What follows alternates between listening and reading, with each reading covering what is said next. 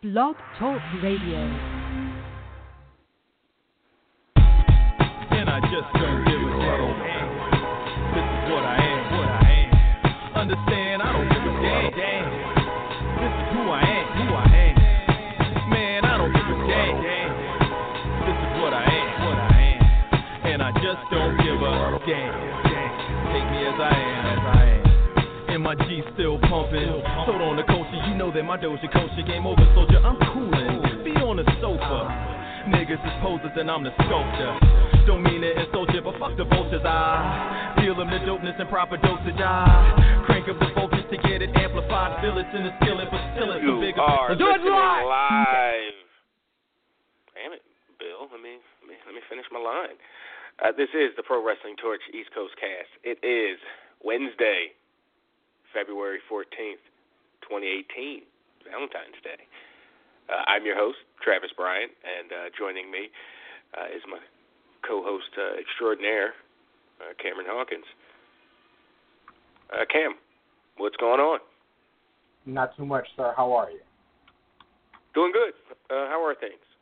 How are you? How are how are things on this Valentine's Day? Things, things are well on Valentine's Day.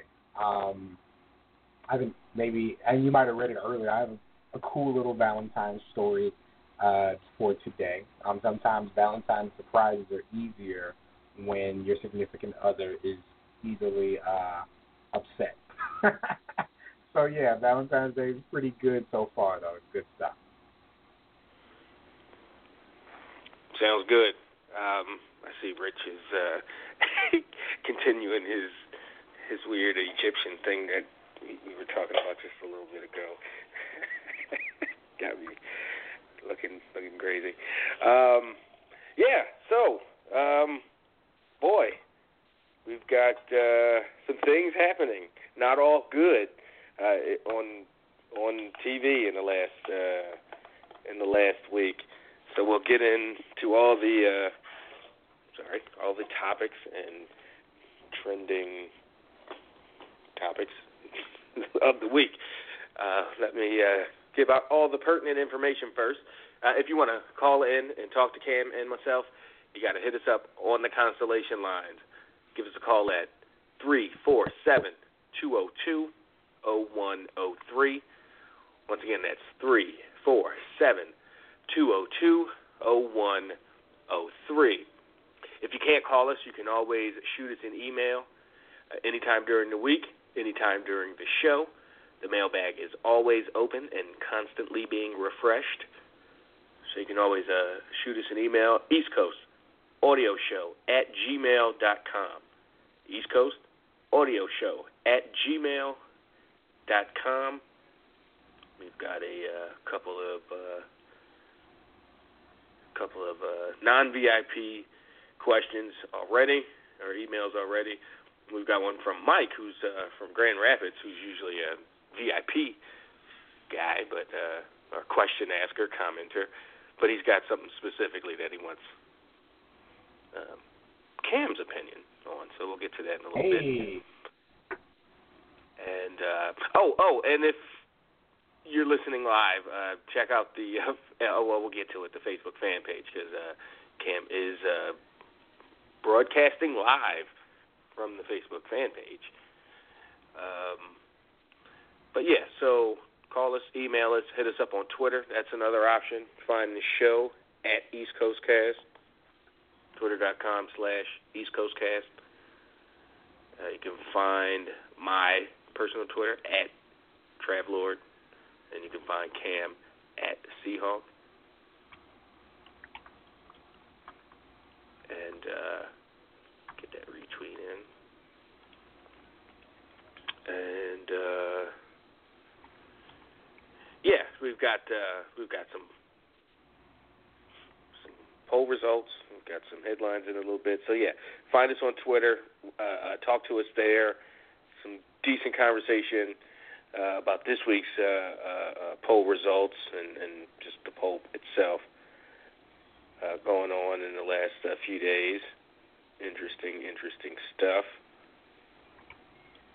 Man, people are opinionated. We got a got a young lady to even join the uh, join the conversation.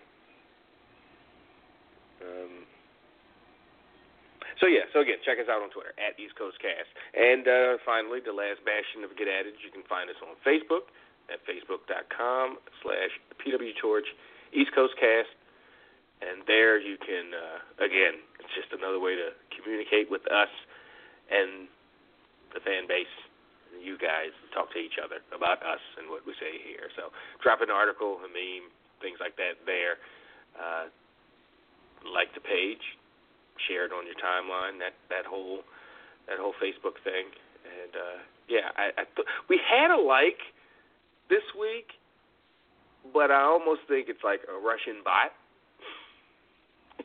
you know, but who's the, who who who am I to be picky, right? Yeah, right. Are you enjoying the show, um, so I don't even know how to pronounce his name. It's just yeah.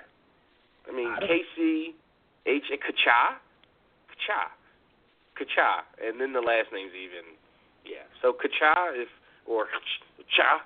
I don't. I mean yeah. I don't want to be butchering your name, which is too late.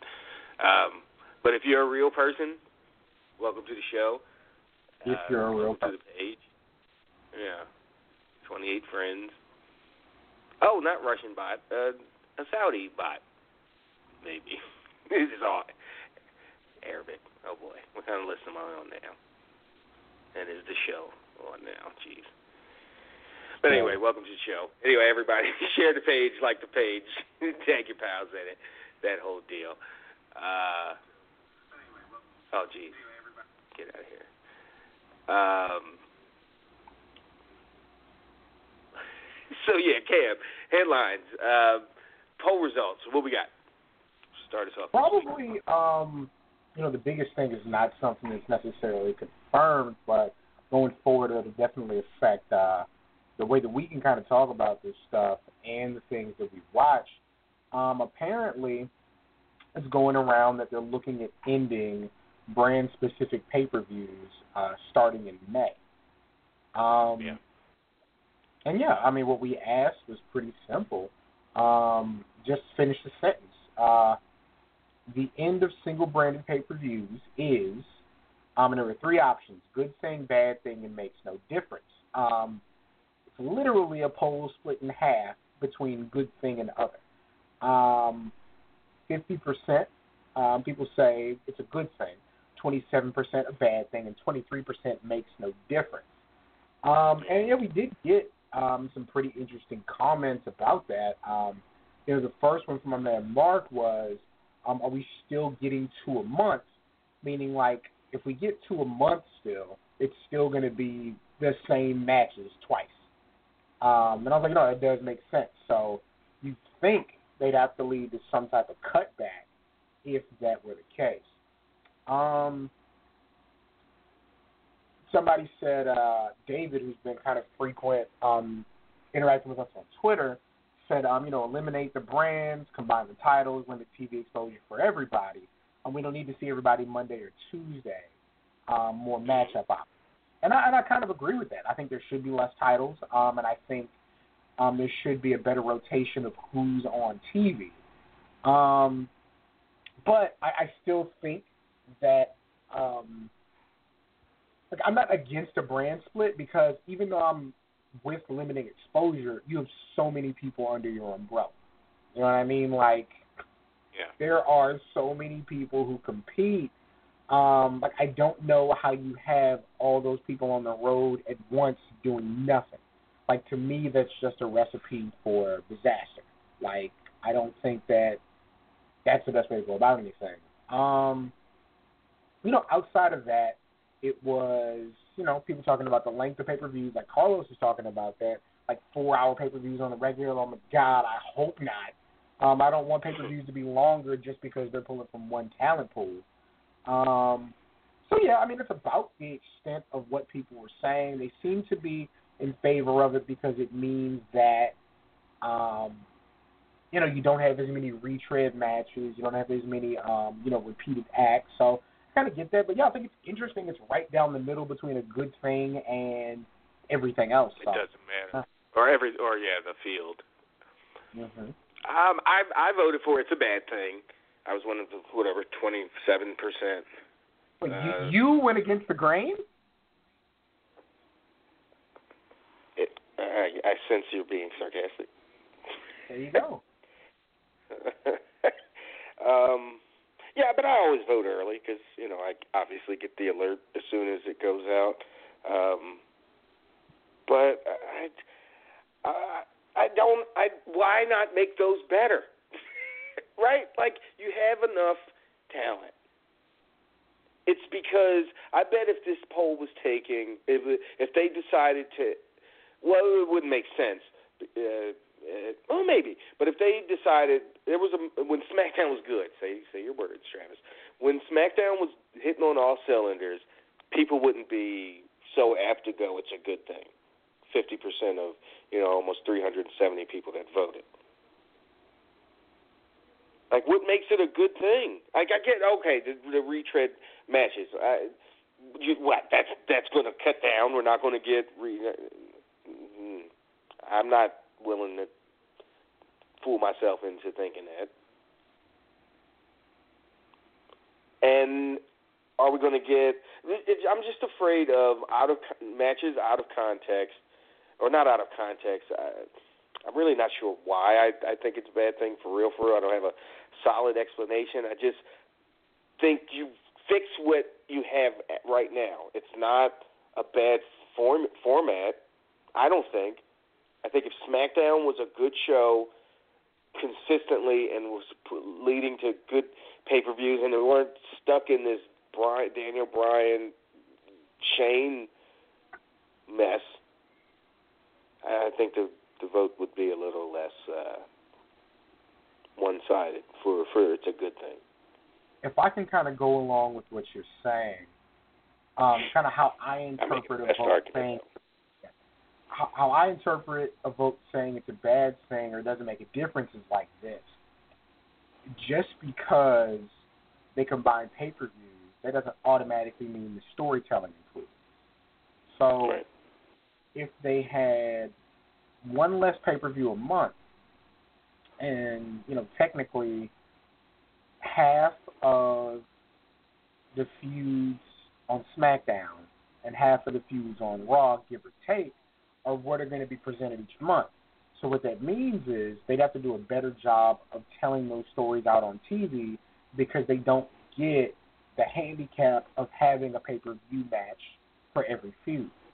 So, you know, I think a vote for it doesn't make a difference or a vote for a bad thing is an indictment on the writing saying that this doesn't mean the way they tell the stories is going to improve. So, I mean, that's fair. Like, you don't, we're talking about fixing one problem, not the amount of effort they'd have to put into fixing more than one thing. So, I get it. Um, I, I still think it's a good thing, but that is me having the faith that they improve on other things as well. So, I understand definitely. Yeah. Yeah, I mean it's just it's been a little it's been a it's been a while since we've had that format where it's no brand specific stuff. Uh I mean but it went brand specific because the roster split, right? Like didn't they kind of do that around the same time like summer 16? Like they did the split in July mm-hmm. and and and Dean Ambrose, you know, won the title. They created the Universal title at SummerSlam in August. You know, I, I, I, that's a long time ago, eighteen months, whatever. But didn't they kind of immediately go into SmackDown only pay per views and Raw only off brand, I think off they money? come up pretty you know, quickly. not sure how feasible that would, you know, if that immediate that would have been. Um, I don't know. I don't know. I, I can't. Damn, something I used to be so good at with those matches, and when they happen, and rules on it, and stipulations, and well, you know. Yeah. So, but I, I, I, I think I don't know. Again, I'm not making the best argument for for my side why I think it's a bad thing, but just, know. I mean, uh, Rich has a good point. Um, Rich jumped in saying he voted it was bad um, because if they do, like, if uh, pay per view consolidation leads to title consolidation, then you have a situation where, you know, in AJ Styles, who's you know widely considered to be the best thing about WWE TV, at least in ring, um, he's relegated to being behind Roman Reigns, and so he's spinning his wheels, and he's back in an IC title, U.S. title contention. Like, hopefully, like I mean, and it would be weird. Like to be fair, it would be strange if the pay per views are joint and there's two world titles. That's weird. Like there's, there's right. That's what I'm saying. It's been a while since we've had that Yeah. format. yeah. So so I agree. and and and then are we going to then you know remember Edge and Del Rio opening up pay per views with their title on the line, you know, defending their Yeah. world title. We're going to get that with AJ. Like what the fuck? Yeah, so so it definitely like like and like I was saying like when I saw the votes for um like the the bad or the indifferent votes, my thing kind of was it doesn't automatically mean the writing improves, and so you know do you get back to one world champion? Is one title viewed bigger than the other? Does that mean less attention on feuds? So I dig it. Like I'm Ooh. right there with. you. Cam, where does this fit in, if at all? Ooh, geez, uh, Sarah Logan, you got to be better than that. Where does this fit in, uh, if at all, with Triple H? You know, uh, having more responsibility with 205 Live and presumably SmackDown. You know, Vince is slowing down. Like it was said outright, he stepped away from 205 Live. Triple H has outright you know, control of the creative on that show now. um, but with SmackDown, it the, the it was no nowhere near as definitive as that. It was like, uh, you know, we're in a, you know, we're just stepping back a little Yeah. bit, not outright like, yeah, no, I'm out of here. You you do this 205 stuff. Uh, so does does this announcement with the pay per views? schedules and the, and and that that stuff does this have anything to do uh and if not directly is there can it be looked at as a oh this is why it can be a good thing or this is why it can be a bad thing or this is why it definitely doesn't make any difference because the Triple H news Yeah. negates this or you know I mean, to me, if if if we're not going to have that clear split between brands, then that's probably a worse thing um, in the sense that you know if if Vince has everything to deal with at once, he's going to focus on both programs um, on Raw and SmackDown, and that's probably a bad. Right. thing Do you remember? Remember how they how they slowly but surely killed the original brand extension? They just started having Raw Super shows that featured the SmackDown talent, and then eventually that just like you looked up four months later. That's just how it was. Like SmackDown guys are just on Raw all the time, and Yeah. not really vice versa, but sometimes vice versa. And the brand and nobody said anything, but the brand extension was just you know, just over and done with at that point.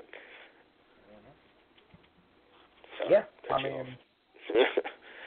No, yeah, I know. I'm right there with you though. Like it's um, like it is a situation where, um, you know, hopefully because Triple H has been given, you know, 205 Live, even if the pay per views are together, um, you know, maybe it's just biding time until he becomes, you know, in charge of SmackDown, and then we do have two different shows. Like, if it's to me personally, if it's one long narrative if Raw and SmackDown are the same show, um, just one night after another, I just know my attention level towards SmackDown would change because it'll be.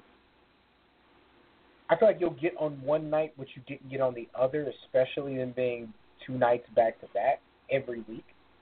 Um, you know, so hopefully it is a situation where they stay as separate things, even if they have to share a show for pay per view. Like one show gets four matches, the other gets four matches. Now, I don't want a four hour show every you know, every month, but if it's only one four hour show, that's not as bad as two three hour shows, you know, two weeks apart, um, that I Yeah. have to focus on. So, you know, I, if this comes to fruition and it sounds like it will. I mean, we'll have to see, but I don't know.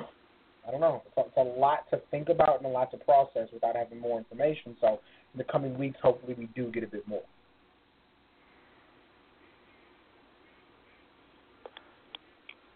With with one pretty bad botch spot in the match. Uh, besides that, Sarah Logan and uh, Charlotte put in some work on SmackDown. Yeah, they did. Yeah, they did.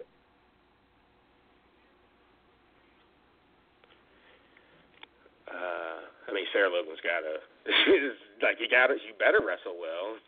you haven't, you know, set the world on fire with your personality or your promos. So, um, all right, let's. Uh, chat room is open, by the way. It is vacant.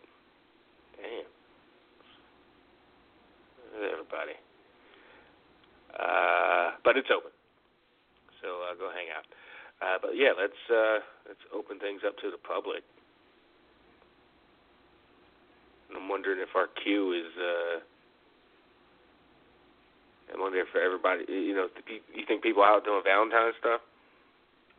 Um, people booed up. And, yeah. And not I mean, it, uh, listening uh, to the East Coast cast, like what the fuck, live yeah. at least. Our show, Like, what the our hell? show is the East Coast cast, so it's about 7 p.m. on the East Coast. Um, so yeah, if if you're not like uh, you're not like us who um, you know do this stuff on schedule and haven't set a date for later in the week, yeah, you might be out with your significant other, might not have time to call in, and we we do understand. I don't. Yeah. Take us with take us on the date with you. Let her know. Look, if you with me, you with it's us. us as a you, you in the fan base now, girly. Tell her that, and then tell me uh, how, how's the couch, or tender after she left you. It was horrible with the thing. uh, yes. Uh, Oh, and Travis, let's remember, um, yeah. we do want to ask our callers, um, it being Valentine's Day, about their favorite wrestling couples. Um, you know, a big part of, especially growing up, um, was you know your Randy Savages and Miss Elizabeths. Um, that was that's kind of always the one that that kind of sticks out to me um, as kind of a big one. Like you had it's it's it's interesting with uh, with Ivory, who very much deserves it going into the WWE, WWE Hall of Fame. I can't forget Ivory and Jacqueline and Shawn Stasiak, aka Meat, as PMS. Um, this is WWE. Oh yeah, that was a WCW thing. I didn't really. See No, it was that. WWE. That wasn't WCW. It was. Oh, and they chanted meat at him, right? Yeah, his name was Meat. They changed his name to Meat. Yeah.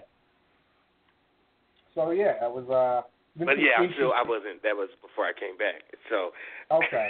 that's uh pretty mean. Wasn't it? Pretty, weren't they pretty mean sisters? Isn't that what that was? Yeah, Pretty Mean Sisters, PMS. Fun time. Uh, mm. I'm interested who who people remember as, as couples. Um, and we'll kind of see where that goes. But who was who was Luna with? Why does that escape me? Was wasn't Luna with Bam Bam? Goldust. She was with Goldust early on. There you go. Yeah. Was she ever with Bam Bam? Am I making that up? Um, that would have been right Might in the time where I right smack and dab in the middle of my hiatus, mid '90s. So I don't. I couldn't tell you. And then most like more recently, I think of you know Daniel Bryan and AJ Lee were fun while they were going. Yes. Dolph Ziggler and AJ Lee were not fun. Um, so No. Nor was you know like, and if you like want to throw like triangles, like you know, uh, you know, Dolph Ziggler, Lana, Rusev was not fun. wasn't fun. that was bullshit. uh, who like as a kid? I don't. I mean, Savage and Elizabeth, of course, but Yeah. um, were they really? I mean, I was more. I was more of a, you know, whoever Sherri was with, like whether it was HBK or Randy Savage, because that you know. But she never They was like a couple. You never was- thought of them as. That's why I hesitate, like to put her out there. Yeah. It's like, well, yeah, there were a couple. She they were a duo. It was two of them. In the technical sense, yes, it was a couple of people, but they weren't together. At least that's not how they were portrayed. I don't think uh, yeah. Sherri got ever was uh supposed to be like macho. Make, maybe you could make a case for Mi- Michaels, but Uh, Macho, she was just this weird like woman that appreciated him, appreciated him, but you always knew like, eh, they're more just Yeah. villain friends. in a in a non-morbid Ted. way. I feel like I have to like stress that I'm absolutely not being morbid. Like as a Uh-huh. young person, um, I did find, you know, as, as somebody who's not old enough to date yet, but kind of has the information, I did find uh, Chris Benoit and Woman and Kevin Sullivan to be really interesting. How Mm. that was a real you know, a real life situation of her being with one guy and in the end being with another. I just it was a real just fascinating story at the time. Um and just just how they interacted. Um and, and by by far one of the worst things ever as far as a relationship in WCW was uh ooh, Stacy Keibler and David Flair. Like just I was actually before we got into something else. I was going to say Stacy and Test. You know, like yeah, that, like the most over he ever was. Not maybe ever, but sustained was because it was when she was with him. Yep. And uh what- I had one uh oh, if Shahid calls in, he's probably busy. He's definitely going to say Big Poppa Pump and Midajah because what do you think? That's that's the worst that's the best worst name ever. Midajah. Like you can only be an escort with the name Midajah. There's nothing else you can do. You would not let Midajah do your taxes. Um, you probably wouldn't feel comfortable with Midajah mowing your lawn. Um, Damn. Certainly don't want. Yeah, I just I don't I'm not I don't feel like my grass is in the best hands if Midajah's cutting it. Um, Midajah can definitely operate a Ferris wheel, but yeah, not just very limited on what a Midajah can do. So, yeah. All right, let's uh, let's again open things up to the public. See what they're talking about, and let's uh, oh press uh, uh, uh, one. And I, I always want to call him out, and I just never never do. Wade always goes press one on your touch tone phone. Like, fam, who got a pulse t- uh, phone or a rotary phone? And if they did, I doubt they're like, you know, listening to a podcast or internet radio show. I don't think they'd be set up that way. uh, but yeah, hit one if you want to uh, put your hand up so we know you want to talk. So let's uh, start off with uh, our good good pal Mike in Brooklyn. Mike, what's going on? What up? Hey, fellas, what's going on? What's going on, man? Not too much, man. What's up? Yeah, kind of slow weekend.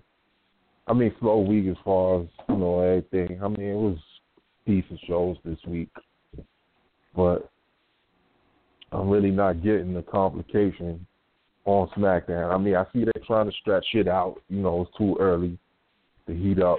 You know. Shinsuke. Yeah, it's too early to heat up Shinsuke and AJ because you got like a whole month and change. You got all the way till March 11th to get things going. like how they're I like how they're doing that with Shinsuke every week. Like, oh, I'm gonna beat you at WrestleMania. Like, Yeah, this, saying this little gonna end up like it's gonna end up being like the Del Rio Destiny thing, and he just like spent three months talking about his destiny, destiny, destiny. Then I think he lost to Edge or whoever was the world champion. Yeah. So how y'all feeling, you know, about it right now? You think Shinsuke is winning? I'm still going with AJ retains. Yeah, I, yeah, I think AJ. I think unless um, like unless Shinsuke's going to be a heel through the summer, um, I do think that he goes ahead and he wins it. Like AJ's been champion since when? November. November. November? He's gonna have almost what? He's gonna have like a five month title reign at that point. He's been champion before. You about know like where you peak with AJ, and I think them going back and forth for the title in the summer um, would be good. Yeah, I, I just I just think it makes sense to have Nakamura win it um, because like I don't feel like AJ is gonna lose steam not having the title, and him getting it back is always gonna be a good thing. Like I think he's Right. almost in that Jericho territory where um, him being involved is always going to elevate what he's doing, and it doesn't necessarily need to be a title around his waist. Um, so, but like I, I don't know that could change how I see it, but yeah, I, I, I don't see you elevating Nakamura specifically to winning the Rumble for him not to win the title. Right. I was thinking. I was thinking. Um, over the course of the summer, they they might try to turn AJ back here, but I don't think it's gonna work because he's just way too over. I think, yeah, I think Mike, it's a lot like uh, ECW Kurt Angle. Like he's just so good at what he does, it doesn't matter what he does. You're not to boo him. He's just too good at at what. Like AJ benefits in this sense from being, you know, five, ten, and two hundred and twenty pounds, because, like, no matter what devious, dastardly thing he does, he's still what? going to move like AJ Styles. He's still going to Pele kick you. He's still going to hit springboard 450. He's just too good at what he does for you to deny it. Um, so yeah, like I wouldn't, even if it's moving him on to something else, somewhere else, even if you're putting him on a different brand, I just think having him as a face is just such a benefit. There's no reason to turn him. I and I believe they won't turn him anyway because it's like, you know, he's one of like the top five, you know, probably like you know merch movers in the company. So Uh-huh. I don't think they're going. I don't think they're going. You know, chance the risk. You know, Vince loves money, and if his baby faces are selling, he doesn't like to flip them at all. If they're moving, you know, moving metrics as far as merch and things of that nature. Although overall the merch was down this year.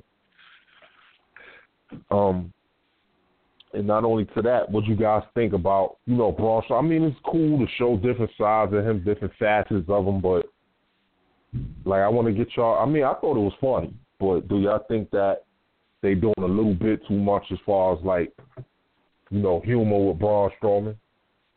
You know, from the from the um mixed match challenge to the big ass cello bass thing. Yeah. You can tell somebody's got an idea. Somebody's on to something, or thinks they're on to something. You could you could say it start- it started last week when he got up on that second turnbuckle and started, you know, cupping his ear to the crowd. Like, what the fuck? You And I heard that's the, yeah, it's, I heard that's the kiss of look, death. If we're somewhere, if I swear to God, if we're six months from now and people are booing Roman Braun Strowman because the co- company ruined him and turned him into a you know a goof, I'm gonna be really pissed off. And I'm not even a Me big too. Braun Strowman fan. You know, like he's he's fine. He's good. You know, he's man. He's talk about improvement. That day, you know, from the day he got up on the, that apron with that sheep mask on, or whatever he had on, and it was the new guy in the uh, the Wyatt family Wyatt to family. now. Mhm. I I mean, Trish Stratus comes to mind, like how fast she improved, and you know there are few and you know few people you would give that you know that that or at least that would trigger trigger that kind of bronze up there.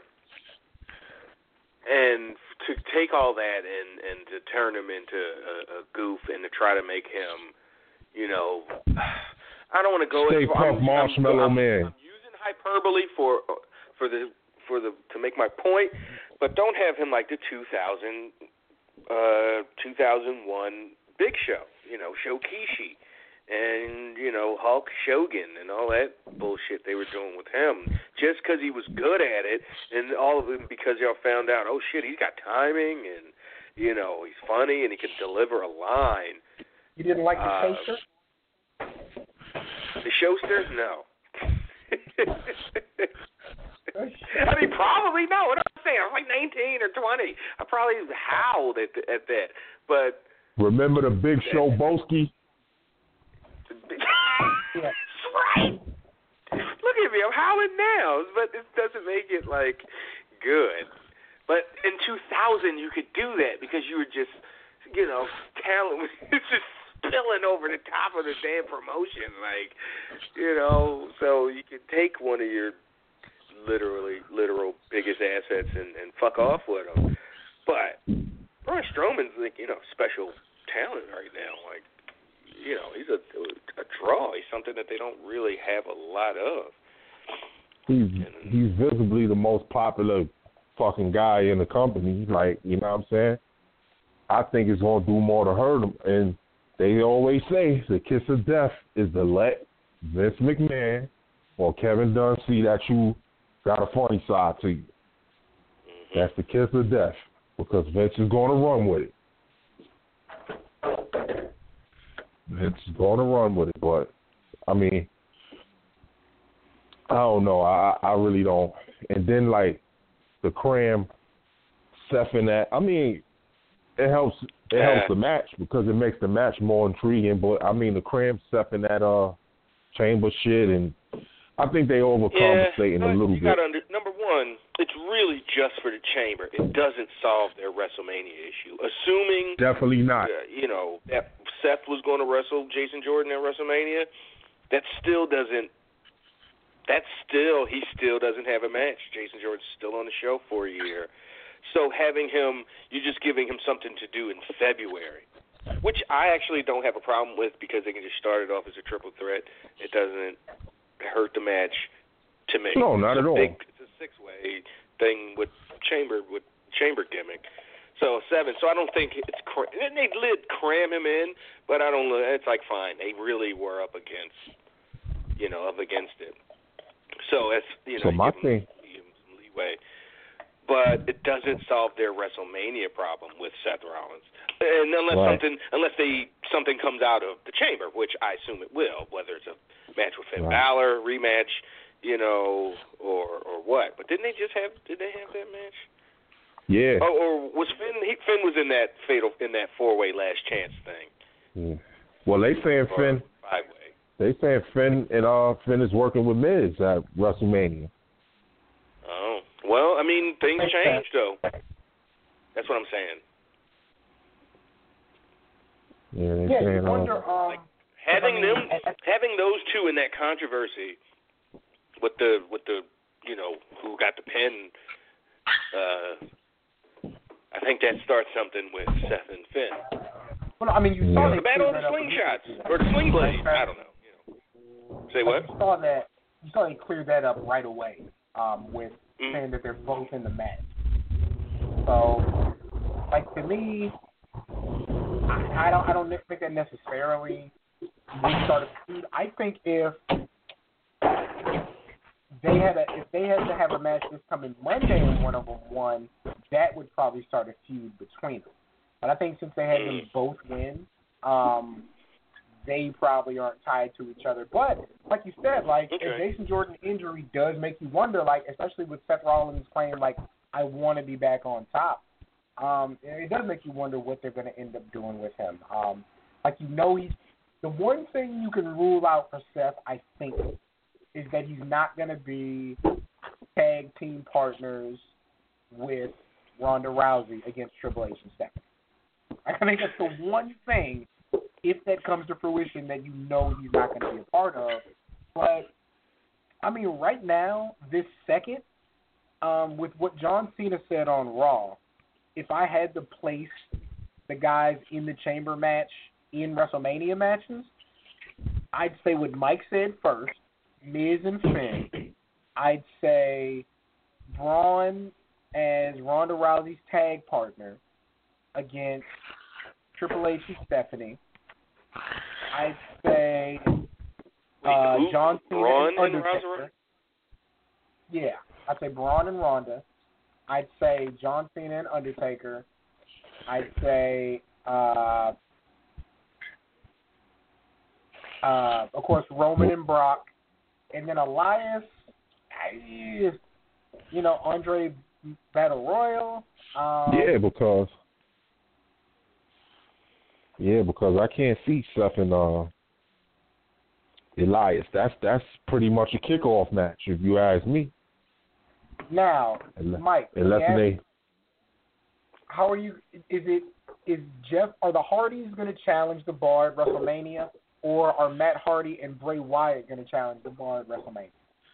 Well, um, as I've been reading, you know, I read the Torch and been seeing on Observer that Jeff is um almost close to, you know, being healed. About to be back. And okay. I heard, and I heard they all going with the um the whole brother Nero thing. Once he, I mean, maybe that's why they holding off on the, you know, the uh the fucking drone and Senor Benjamin and the Green Bees and shit like that, and King Max. So I guess till brother Nero is fully, you know what I mean, operable. Because I heard that's where they going with it too. I heard once he's you know cleared to come back, he's coming back as brother Nero. So. You know, maybe that'll really get that thing off the ground for him because that shit is like lukewarm right now, if that. And I was thinking, you know, due to the dialect, but I don't know if So they want a chance to risk. basketball game? Jeff Hardy or Brother Nero? Huh? Who's at the basketball game? We got a buddy Yeah. um, who works for uh, a local news station in North Carolina, Mike, and Jeff Hardy was sitting right behind uh, the bench at the game uh, last night or Oh, Monday okay. night. Yeah. So he's out here in the world doing things. You know what I was also thinking too? I was kind of like shot in the dark maybe because of his fucking poor performance at the Survivor Series, but I was kind of thinking Kurt Seth too. Yeah. Kurt Angle, Seth Rollins. Kurt and Seth what? Teaming up? Facing each other? No, Or what? no, a match. But here's the, and you know, Mike, as as much as that would make sense because everybody needs something to do. If if Seth Rollins, who is probably one of your top five talents, just has a tendency to hurt people in matches, I No. I just would not. And there's nothing against him, man. I just wouldn't have Kurt Angle against him because in order for Seth to be effective doing all the things that he does, he's gotta he's gotta kick you in the head a bunch of times. He's got a corner power We ain't bomb. talking about- like, ooh. Dale Tommy. And then if they first. and that's the thing, they'd have to dumb it down so much if they go with that. It's just ooh, I don't know. I don't know. Um now, let me ask you this. If Ronda Rousey is in a mixed tag and it's not Braun Strowman, would you have because they only have to do so much, would you have Kurt Angle team up with Ronda Rousey against Stephanie and Triple H? I would if he was healthier. But I'm gonna say a shot in the dark, y'all. And y'all probably like, yo, Mike Trav gonna say, Mike, get the fuck out of here. But I just, this is just, I don't know. And him saying he's gonna be in New Orleans this year. For me, I'm just gonna say, for, and it's a big enough level match where it can close the show. I'm gonna Yeah. say, shot in the dark. My boy comes out of retirement for one night. It teams with Ronda Rousey. If they can't get Rock, No, nope, Oh, Stone Cold. Oh Mike, get the fuck out of here. Crazy. nah, it's gonna be Rock, man. They negotiating right now. I seen, I seen it. Oh, word? They gonna clear his ass? I seen the reports. Cause don't he got uh he got he got the, the the Rampage movie, he got the Shazam shit coming up. Well, Rampage comes out April April 20th. So that Yeah, but I heard they I heard they start shooting for Shazam soon, and they doing uh, you know he's doing the spin off the Fast and Furious, the Fast and Furious, and they Yeah. doing Fast Nine, got a lot coming Fast up. and Furious Nine. Man, they need to just go ahead call up uh, Marcus Cor Von, let him get the spot. oh my God. uh, I'm trying to understand how Iraqi Monty Brown. Cor Von. Uh, I mean, call Sting. Sting won his win. His win back. Call Sting. Another up. ooh, another another dude came to mind too, which they could, you know, if, if Rock does doesn't happen for some reason, is Bobby Lashley. Yeah. Oh shit. Lashley. Yeah. Lashley. I mean, MMA background. that only works if Triple H fucks with Bobby Lashley. Yeah, I think they. I heard he the one basically negotiating to bring him back He's the one because they want to do Oh, that okay. Brock. They want to, you know, all negotiations pretty much with the talent now goes through Trip goes through Hunter. So you know, um, and I heard he's like one of the him and Paulie is like two of the biggest advocates to have that that Brock Lashley, you know what I mean, match.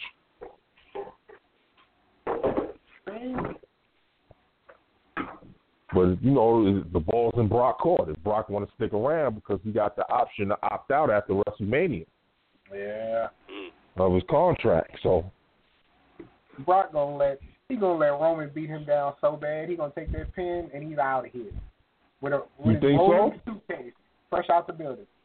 Um, I mean, it, I don't necessarily think so, but I do think it makes perfect sense knowing him, knowing the situation. He's not worried about doing a job because he knows, you know, there's he knows that there's a difference between what he does in WWE, anything he do in MMA. Um, I want them to let them get color in that match, man. Brock got it last time. I want I want to see Roman get some color. Like I want to see him get his ass beat. You know what I mean? Like how he was getting beaten till Seth stole a moment from him. Like I want them to continue where they start, where where where it finished. Because if you go back, it was a damn good match. It was a damn Come good on, match. uh, fif- in, in 2015. Yeah, uh, 31 with uh, Roman and Brock. It was a good fucking match. I liked it where it was going. Yeah, I thought that was a very good match. Um, but while it was going on, and and you got to figure at this point they'll improve on that. Um, Yeah. I just want y'all to know uh, another guy who I think is a dark horse to be with Ronda says that he is tired of seeing these school shooters. My man Bill Goldberg. Wow, yeah, I could I could see that him riding off in the sunset. Mm-hmm. Him and Triple H, you know, they got unfinished business from '03. Go Do, ahead and do, get him- do get they? him I think it's pretty finished. I don't. Yeah, he finished them all. Sledger. Then they then they crucify him with the sledgehammer. Yeah, nah, Goldberg then. went out on top. Goldberg got the paint, boy. Goldberg Yeah, overcame he- the whole all evolution and won in that anticlimactic match at Unforgiven in 03 in September.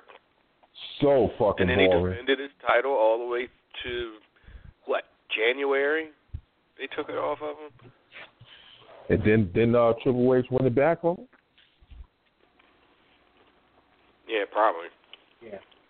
Because that was leading into the WrestleMania, I believe. What uh, wasn't it? Um, don't quote me if I'm wrong. It was that was the Mania with uh, Triple H and Booker, right? Or was it No, uh, that was Benoit? no, it It was would've uh, been after. three way Benoit, HBK, Mike, uh, uh, Yeah. Triple H.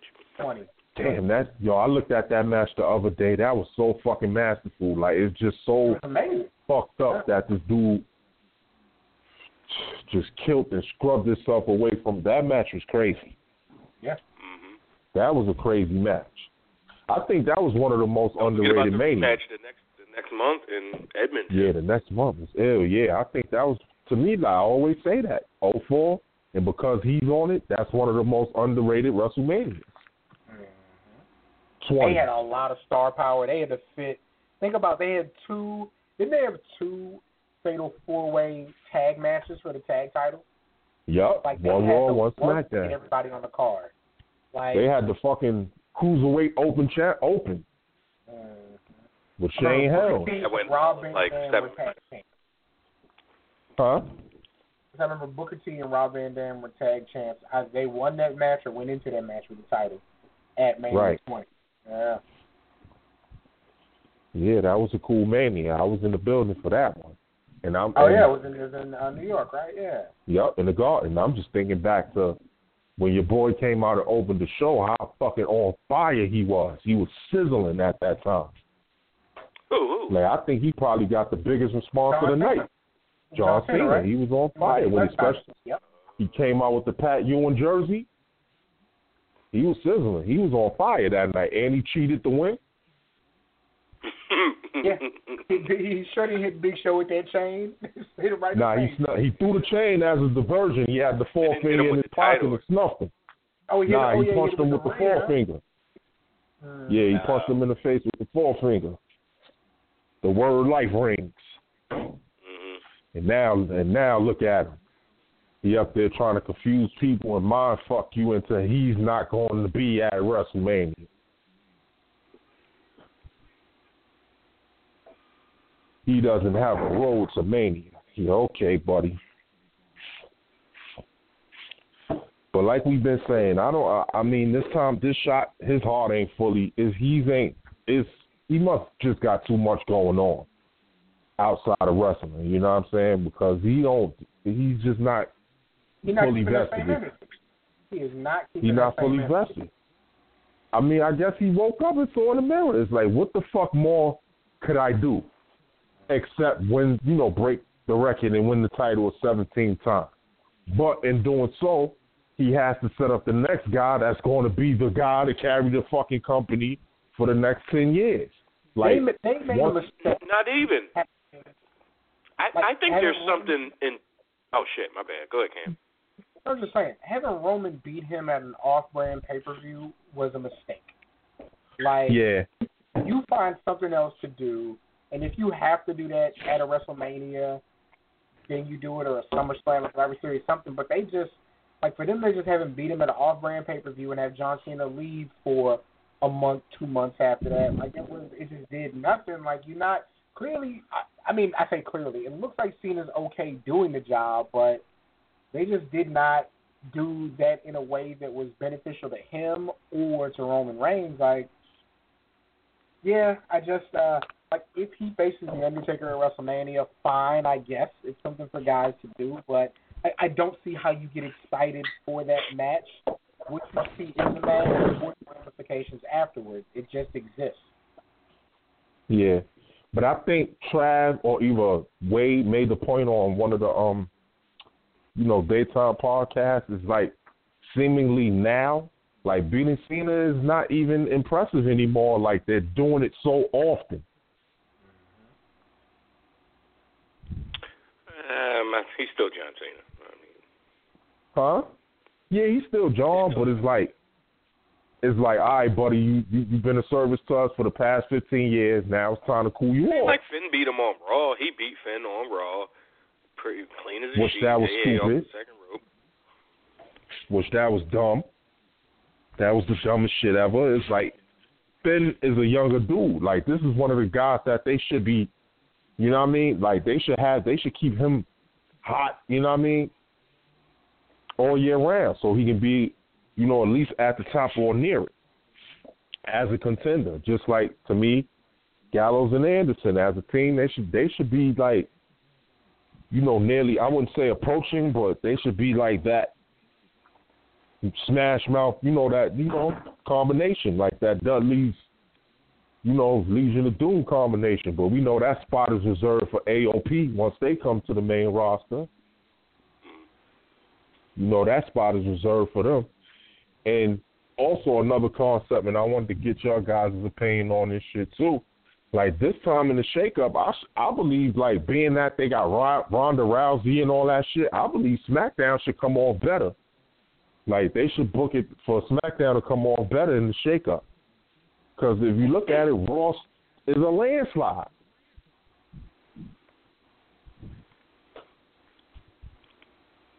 Yeah, I mean, It's a slaughter. Like it's a slaughter. Raw got all the fucking as far as shit, what like you mean, just star power, everything. star power, Attention, attention, everything. Like pretty much like to me it was hot last year, you know. They was on fire last year because of the storylines. It was different, everything. it seemed more quicker pace. But it's like now, And it's like they with falling in. still. They had less star power, you know, but they were more efficient. They, you know, and Right. getting more out of what they had. And I mean, I think like- it's pretty clear. I think the change in creative is is very clear that that's what happened. That that uh,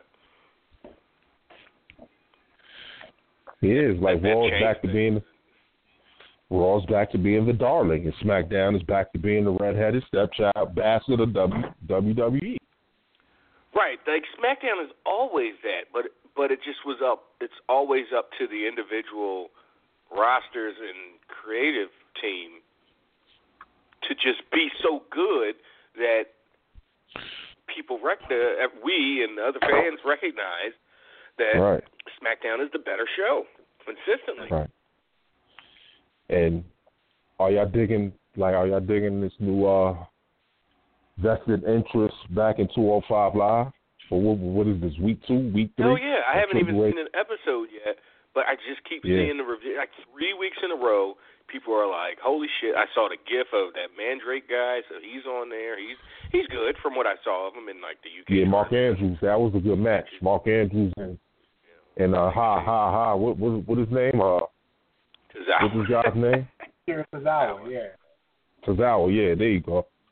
And uh, I liked the, the Drew Gulak um Tony Nese match. Shit, that uh, shit. Tony Nese showed me more in that match than he's shit done in the past six months. He's been so wooden. Is like now they trying to you know bring those guys out to the light. Well, Drew Gulak, he's been sh- he he he was like the standout of that Zo Train shit anyway. For a while, yeah, he was the best thing kind of on that show, especially personality wise. And it's like, Like his he- matches are he start- fine. Like he doesn't stand out that much as a wrestler, as a worker. You know, he's, but he's. I mean, he's so solid. I mean, it's hard to stand out when you're always, you know. Yeah. But he's not flashy. But his personality, yes, he was consistently the best thing uh, on the show, and in the, by far the best thing on uh, out of all the Zo Train uh, uh, associates. Yeah. Um, and they had a decent, they had a good, nice little lucha match with uh, uh, uh my boy, uh, the fuck, damn, what's going on with me? Um, this kid's name, Lucha, what's the, the Lucha Dragon guy, and uh, the other uh, uh, guy, Kalisto and uh, Tigre Uno, whatever, whatever is that, the other kid, Lince Dorado? Lince Dorado. There we go. What the fuck am I talking about? Tigre Uno. Brain farting, yeah. But and I expect Rey to come in at some point, you know, after he's done with the New Japan I mean, thing and all that. like, what do you do with Rey though? Like, is if it was me, I would have. Like, I mean, if it was set up, I would actually have the cruiserweight title tournament either in the week before WrestleMania and have the winner face Rey Mysterio, or have whenever the winner is there, like whoever wins at WrestleMania, I have Rey Mysterio come out after and challenge them. And challenge, yeah. Yeah, and not challenge Because them the that night, but establish the challenge at that point. So you have pay-per-view or you know you have an uptick on 205 Live, knowing it's raised the next time. Yeah. Because the way I see it, you know, with Triple H in charge, you know what I mean, and his IQ, the way I see it, they're to revamp it. It's to be hot again. And I believe they make Ricochet the face of 205 Live.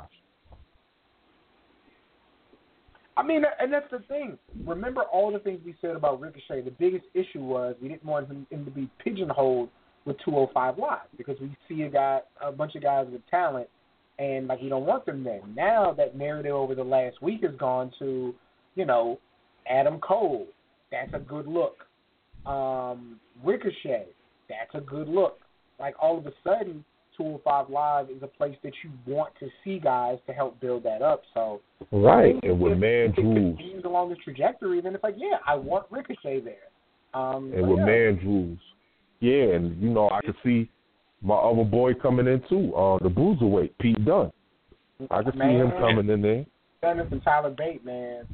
I mean, they they do need enhancement talent, so you know you're right. They uh, And they need a heel. Make make excuses Chill out. a guy like Chill his talent. Just saying. Go ahead, try with that bullshit, man. Please. P Dunne is the shit, man. Man, man. Shit, shit comes to mind when I think of P Dunne. You're, again, you are correct. And uh, what do you think? Um, what do you think my man lands once once he comes back? Uh, Big Cass. Yeah, I I was actually thinking about him today, in the in like like in the context of what would have happened if they were still maybe not together as a duo, but if they if if Cass was on TV uh, when the Enzo stuff happened, just it just crossed my mind like, hmm, wonder how how that would have how that would have worked. But But I was reading an interview with Cass, and he said he had he had um, I mean, with Enzo a while back, and he said him and Cass kind of had heat with each other. I'm not I'm not Yeah. surprised. Like they they use that on TV, so I'm not surprised that came from a a real place. And then your boy Jim Cornette, he got on his, you know, podcast not too long ago, and he got an email or tweet or whatever from a, he said from a current employee WWE superstar that he would not name, and said that it was true. Everybody wanted to beat the shit out of this guy, and he was kicked out of every uh, locker room for the past two years.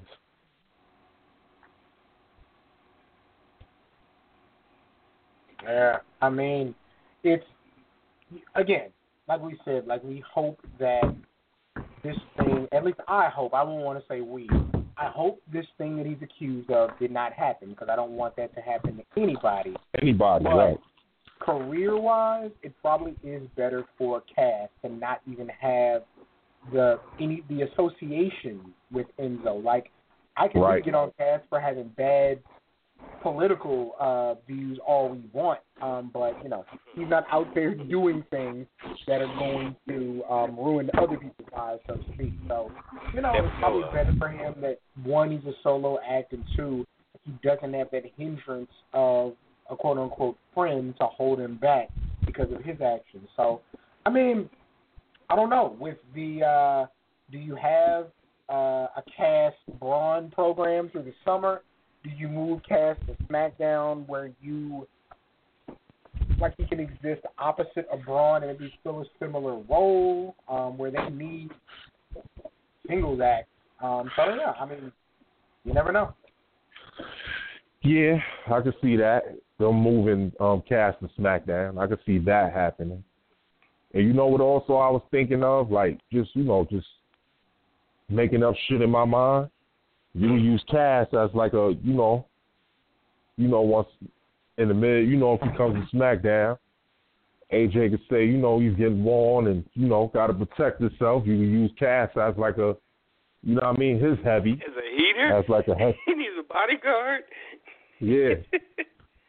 nah, man, put Cass and, and Baron Corbin together and and and do a tall guy gimmick. New skyscrapers, skyscrapers twenty. New skyscrapers. That'd be better than the fucking the dead in the water bludgeon brothers with those big stupid ass mallets running around.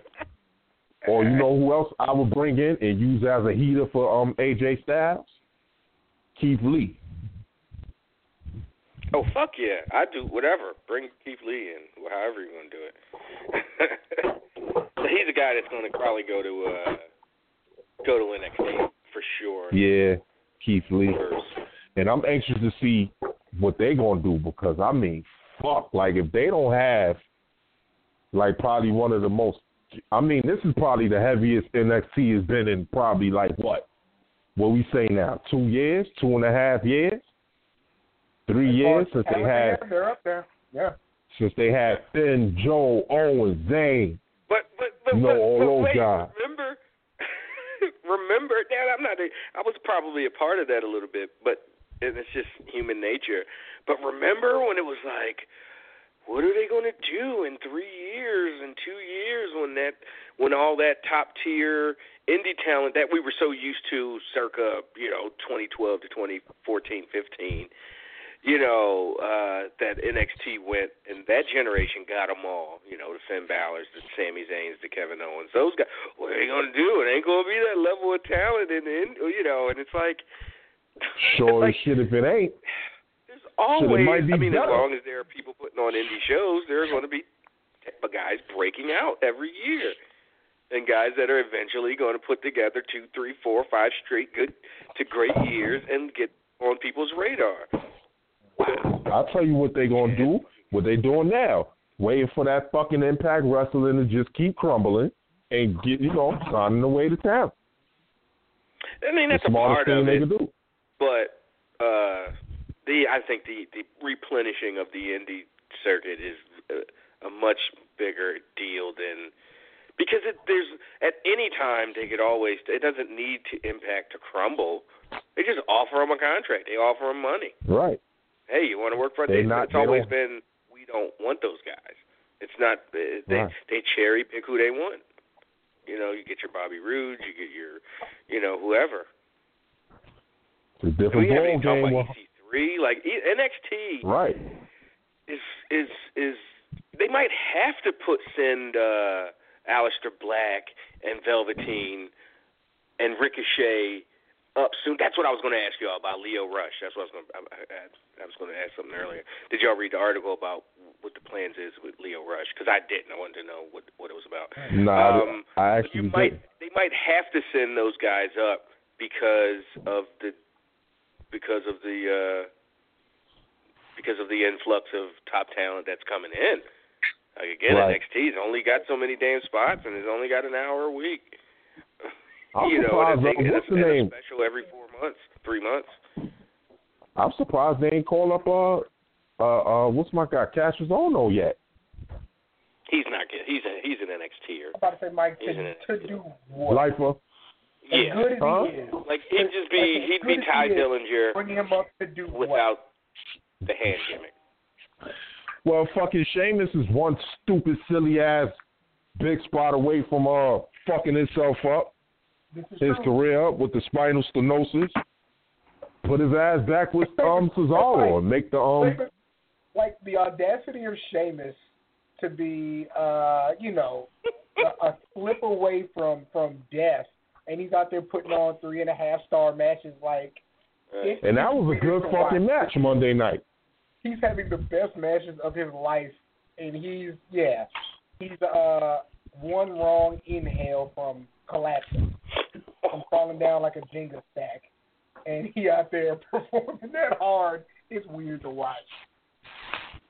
I was like, what the fuck is he doing? But it was a damn good match. I'm like, shit, this match is better than when they was feuding on the, on the title a couple years back.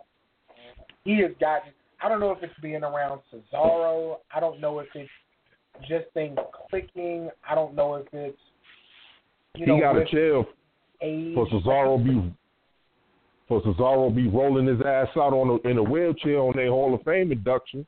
He better chill on out. Yeah, There'd be the ball from a chair. Yeah, I, I think Sheamus is just benefiting from from you know being in that environment and at that level for not the last nine years.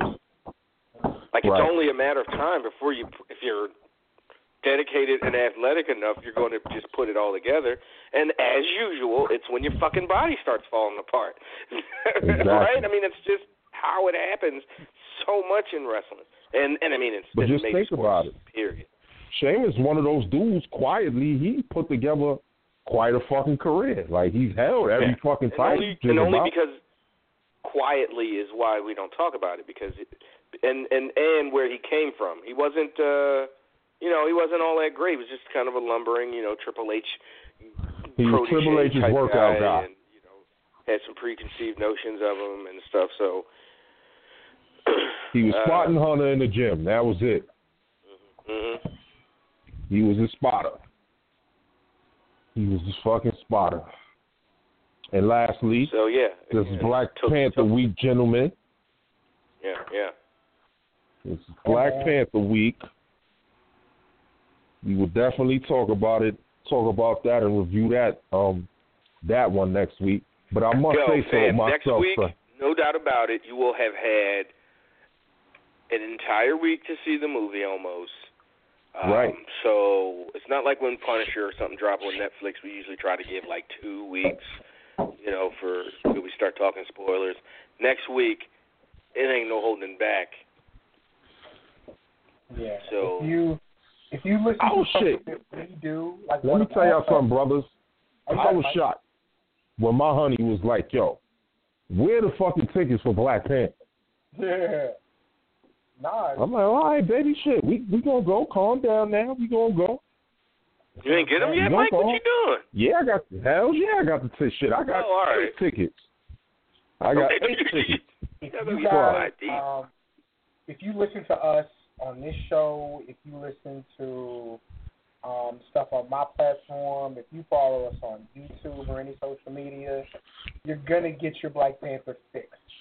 Um, Exactly. Let you know, like anything that you listen to after today, there's gonna be Black Panther spoilers in it. like it just is. So like, just take us saying this. Like the only reason you haven't gotten that now is because people are like legally like the black tribbles. Like I follow them, they're connected with uh uh Amalgam not connected with them, but you know, I mean well Randy's a black tribble and he works at him you know, helps run Amalgam Comics. So there, Yeah. there's a connection.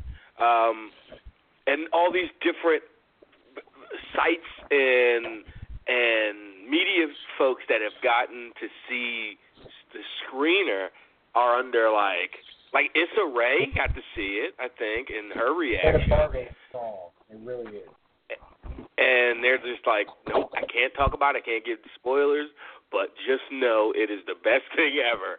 And Right. yeah, I don't My boy think Manolo Rose. I, I've heard that from too many people, and I've heard it explained in such a way that I, it's like, all right, this is beyond hype, right? Like this is beyond people, because you know, it's a, you know, we get those things where we want it so bad as a culture, as a as a whatever group you're a part of, you're totally willing to kind of look the other way on certain, but they're like, no, this is just spectacular.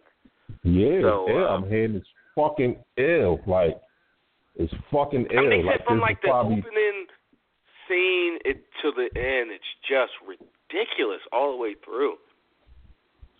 should make you want to live in Wakanda. In Right. fucking Wakanda. It's like what the fuck, man. I think this is the, this this is some shit that they didn't know that was gonna be as big as it was, at, or as big as, as big as it's gonna get. I don't think they knew that.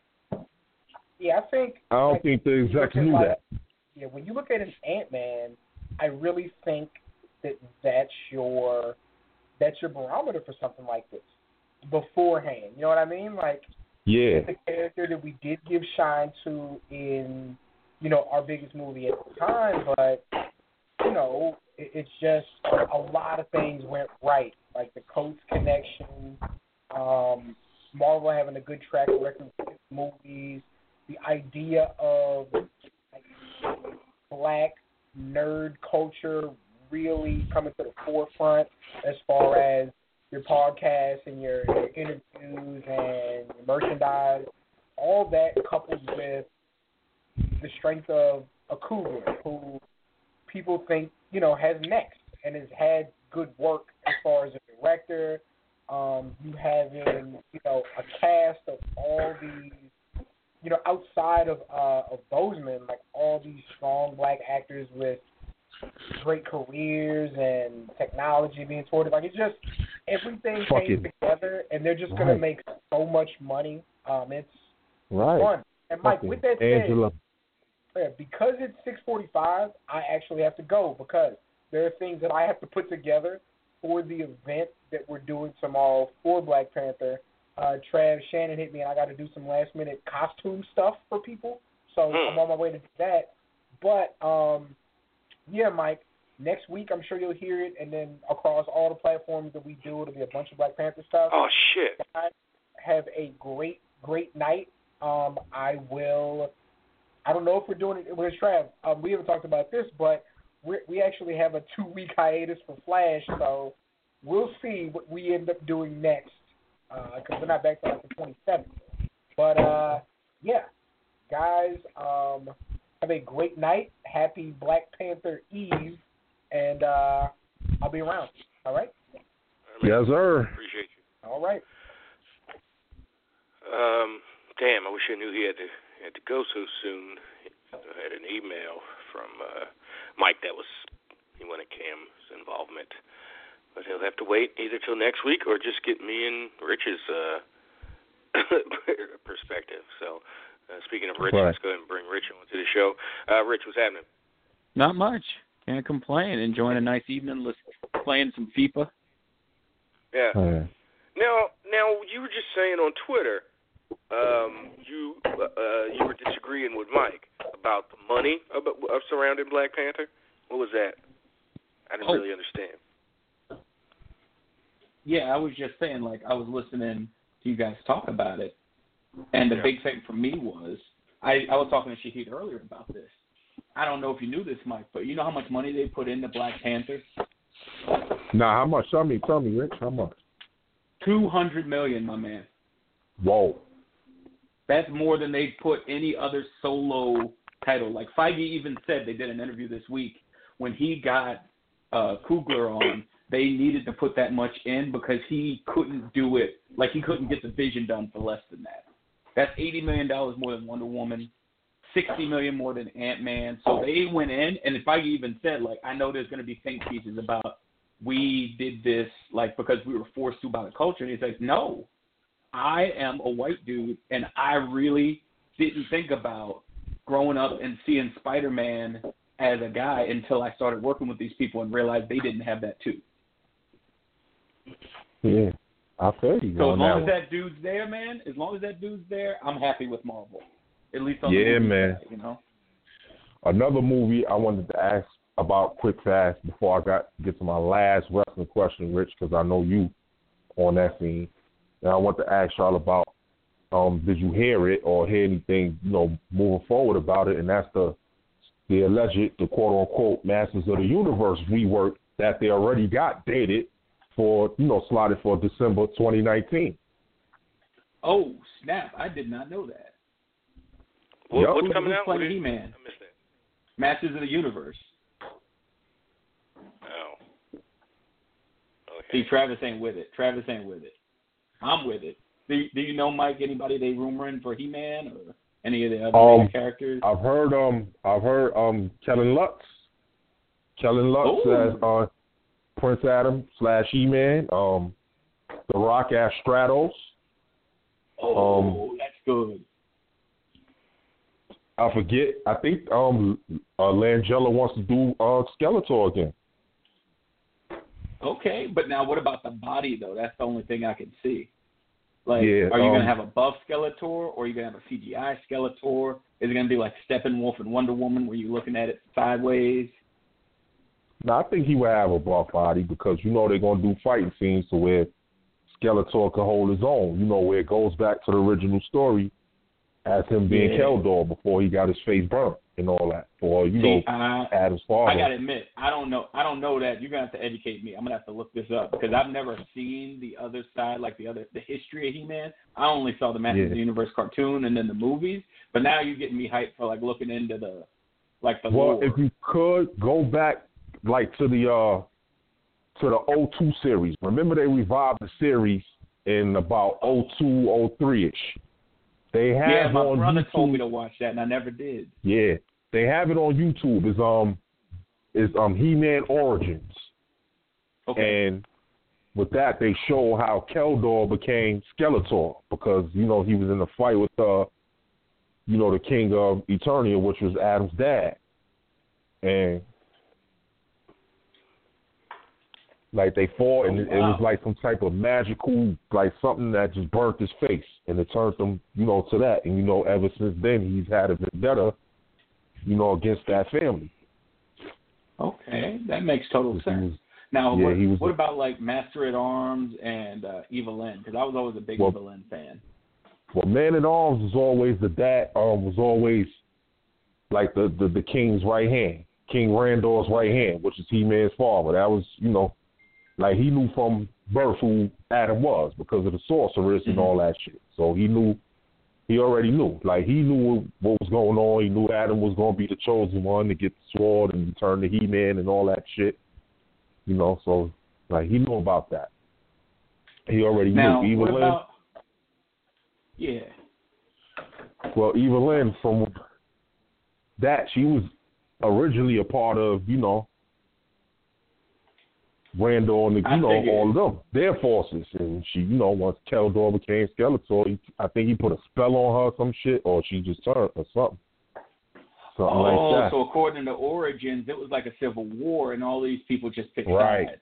It wasn't Right. like they were always evil. Okay, Right, because that makes a lot we- more sense. and it's on YouTube, so when you get a chance, look at it because Stratos, he's like the leader of his sector, where all the you know the people, the bird people, and you know shit like that, and Buzz Off, and all you know what I mean, all those guys. Like it's more intricate than you know the campy filmation cartoon. Like they get into yeah, it like trying to Stratos. sell toys. Yeah. Yeah, Ram and all them everybody had like their own, you know, like where they was the leader. Or their own, you know what I mean, tribes and things of that nature. And they all just came together to back Adam, you know, once he became you know, once Oh. Once Skeletor and the you know and the forces came back, Beastman and Trapjaw and all of them, once they came back, they all, you know, banded together. They what was the strung name of the together like that, that. was uh what was the name of the dude with the bug eyes? Because I had that toy growing up. I couldn't afford He Man, but my mom got me all the like ancillary guys, like the the bug dude, Beast Man. Off. Oh, okay, okay. Because I was a big He-Man buff. Like, I had everything. Castle Grayskull, all that shit. Like, I was in the He-Man's fan club, everything. So, and then not too long ago, um, Trav and Rich, they they do have a comic, um, is a crossover between He-Man and Thundercats. Oh, now that's okay. And now is talking new, about like- it. I yeah, I just uh I don't know how new it is, but I know it's current. He Man and Thundercats. Skeletor goes on a mission to find the Thunder Sword to match the power of He Man's sword. See, okay. that's more my See now, my speed. Thundercats. Like I, Thundercats. like I fucked with He-Man, He-Man when I was a kid. Together? Yeah. like I Yeah. like Thundercat, or I'm sorry, I liked He-Man when I was little, but Yeah. you know, it's But not nah, I mean, it was just some one actually- of those things that that's like seems like you know, like, uh, but Thundercats, I have, you know, the whole, or at one point had the whole, uh the whole run from '84 to '89, and uh, you know that was something that was, that was worth revisiting as an adult. Yeah. and, Yeah. and looking at let with an adult eye. I remember they caught Mumm-Ra in his mummy form, so he was, you know, he was super vulnerable. And like, this is like season one, let him go. right? And It's like, get out of Yeah. here, Mumm-Ra, and don't you cause any more trouble. Like, cut that man's head off. Like, what are y'all doing? You're just gonna let And- him go? Not too long Oh. ago, they revised that cartoon too as well. It was on Cartoon Network a couple years back. Yeah, I say it about was, Yeah. 20 and it was dope as shit. Oh my god, It was god, dope. It was Pantro lit got the mechanic fuck. hands and shit like that. Like that shit was ill.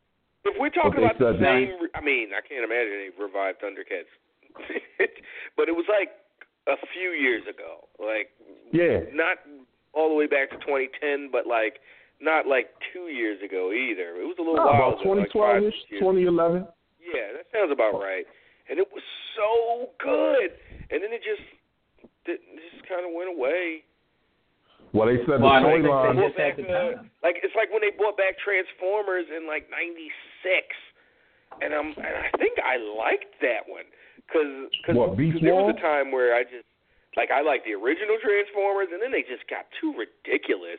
And even as a kid, I was like, this is not this is no. Was I'm it the. Beast Wars? But the one in was it the '96 Beast and the mid '90s was, was was really good. I think it was like all kind of it was like computer. You know what we would looked at as like gra- it was like su- like graphics and shit. It was like computer animated, not like regular hand drawn or whatever. Yeah, that that's when Optimus Damn. was the eight, right? Yeah, Optimus I- Primal. Yeah, I liked it, that Uh, one, Beast Wars. Yeah, so yeah, and that um, also had uh, Oh man, that's a part of the What are you talking whole ridiculousness of Transformers, Beast Wars, dinosaurs, all this. No, they brought back original regular Transformers storylines. It was just done in computer animation. Got and you. I know. no got you. no tractor trailers, eh, dumb shit. Just original, you know, uh, uh, Transformers characters and storylines, but in the mid '90s. Yeah. Computer graphics. Yeah. But real quick, uh, Rich, to add on to the Yeah. He-Man story, they further advanced it as to where it's in the future now, and He-Man is now the king of Eternia, and Teela is Oh, his queen, man. and their son is now, you know, the guy. Hero. Right. He's okay. the guy now. I, yeah. See, Their I gotta son. watch this. I gotta watch this. Yeah, their son. Well, that's in the comic. That one is from the comic. The oh, uh, that's the Hero. comic, Okay. Yeah. He-Man actually was one of those cartoons where I first, as a kid, understood the dynamics of male and female characters. Like He-Man fought for the power of Grayskull, and She-Ra fought for the honor of Grayskull, and it was like, Yeah. And the people. why can't she fight Well, for the power? Or why can't He-Man fight for for the honor of Grayskull? It was just like, no, she's a girl. She don't get to fight for power, but she'll fight for the honor. You know, it was just, yeah, always kind of. Well, they say originally that was the downfall of the whole He-Man thing. I don't know if you guys have seen it yet, but it's a um it's a series. It's a series, and and I think we will relate to it because this is our era. It's a series Yeah. on Netflix called "The Toys That Made Us," and right now they have Oh, the, okay. it's, a, a documentary. It's a four-parter. Um, the first part is um Star Wars. That's the first episode. The second the second episode is Barbie. The third episode is Masters of the Universe, and the fourth episode so far is um GI Joe. Now then, Okay. um, with the He-Man thing, they said the decline of He-Man was when they actually made She-Ra, because boys felt like if a girl could say I have the power and all that, you know, that kind of made He-Man kind of wimpish. No. See, we straight up, we straight up was massage. We of got little our own massage. we were in it, it, like, fucking 1985 or 86. They But show like, how we were just much money. Future They fucking show how much, yeah. They show how it was put together, how much like this shit is very intricate. So when y'all get a chance, look at it. Yeah. They are like forty five minutes apiece. It was real Okay. intricate how it came together, everything.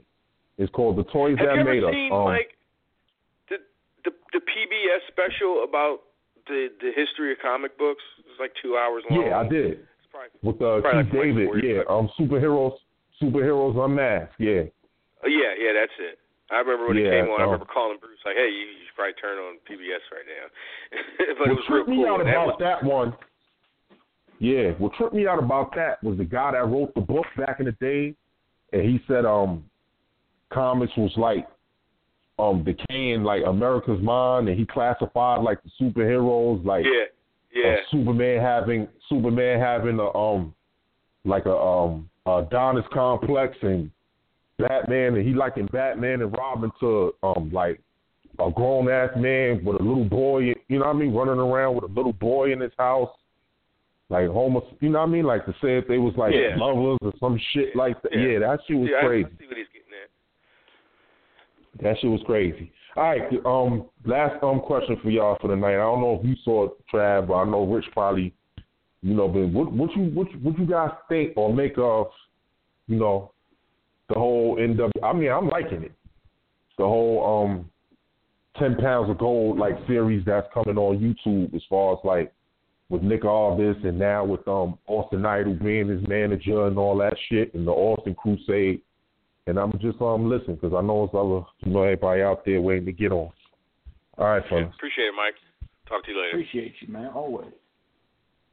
Are you uh following that NWA thing with the ten pounds of gold or whatever?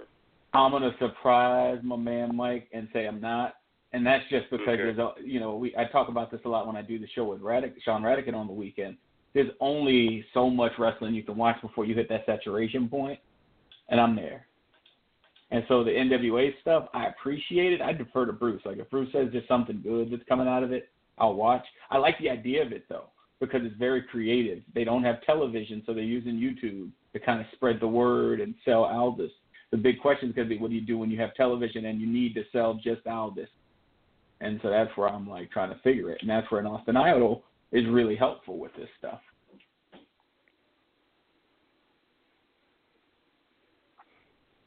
Oh man. Yeah, I haven't. I'm.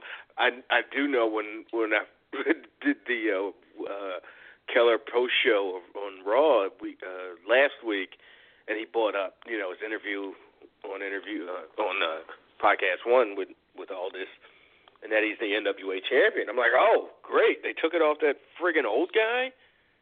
Yeah, the you know, old teacher Tim who's like Warner on all the steroids. Yeah, Tim Storm or Tim whatever. Tim, yeah, Tim Strong Storm or whatever he was. I don't know. Tim Storm, that's right. It was just like, come on, this is a is this a joke? Like you just watch a clip of his match, like this guy can't even like bend his body in ways that is a must if you're going to be a Right. professional wrestler. So I mean, I'm all I for people getting not shot, sold on the but- NWA. Like this is their this is the champion, and they're trying to come back and be relevant. I was so disappointed. But finding out Nick Aldis is the champion, it's like, oh, okay. I I just need to keep hearing good things, and Mike saying that they got a good series on YouTube is, you know, one of those things. Like, okay, well, like I think eventually I'm going to have to start watching 205. Like I watch 205. Like it's some so weird. Like I hear the thing is getting good, and I'm like, eh. Like fam, you sat through like some of the worst episodes of 205 live over the last year. Why are you when they getting good? Like ah. But it's like you said, it's just so much. You know, I'm so behind in so many of my like my entertainment stuff that it's like, and, And then there's, like, stuff. It's not like you you can wanna- prioritize. Like, you know what? I'm going to like the only thing I do. Like, okay, it's a Sunday or Thursday, usually a day off, where it's like, all right, I'm gonna read all these comic books or try to put a real dent in this pile. and yeah, it's just whatever. I end up playing Risk for three hours of a day when it's like, yeah, you could have been watching Spider Man or something, or doing, or, or or or catching up on this show. Yeah. Yeah, it's tough. I mean, right now, Good problems I, to have. Uh, too much fun entertainment to be had. Yeah, it's first world problems to be sure. I mean, I got into an argument with Sean because usually we're reviewing Powerbomb TV, and I canceled my subscription because they're embroiled in this big thing with uh, Mike Elgin, where uh, one of the those shows they stream is IWA Mid South, and IWA intentionally booked Elgin because people weren't booking him after the sexual assault and you know all the other allegations that came out with involving him with the young woman and his decision to defend his trainee who was accused of sexual assault. I want to be clear with that. Not that he was accused of the sexual assault. Um, and you know, Sean was saying, well, the guy who got fired from Powerbomb TV was also like a bit of a scumbag. But I'm like, at this point, like, I don't want to waste my energy trying to figure out which person is less of a scumbag. Because I can watch something else and enjoy it without having any scumbaggery. I could catch up on Agents of Shield, or I could watch like I don't have to watch wrestling. And I think people get really surprised when that happens with stuff. I mean, I'm pretty sure that's a part of WWE's like plan. Like, if we just saturate the market, people won't want to watch other stuff. It'll be easier to get us. We have good wrestling. We have the Yeah. what we Well, see on- as good wrestling. It's on TV. You know, on, you know, It's on now. Shoot, I got to turn it three on. days of the week. I mean, not TV, but you know, the network. There's something to Right. watch all the time, and with the network, so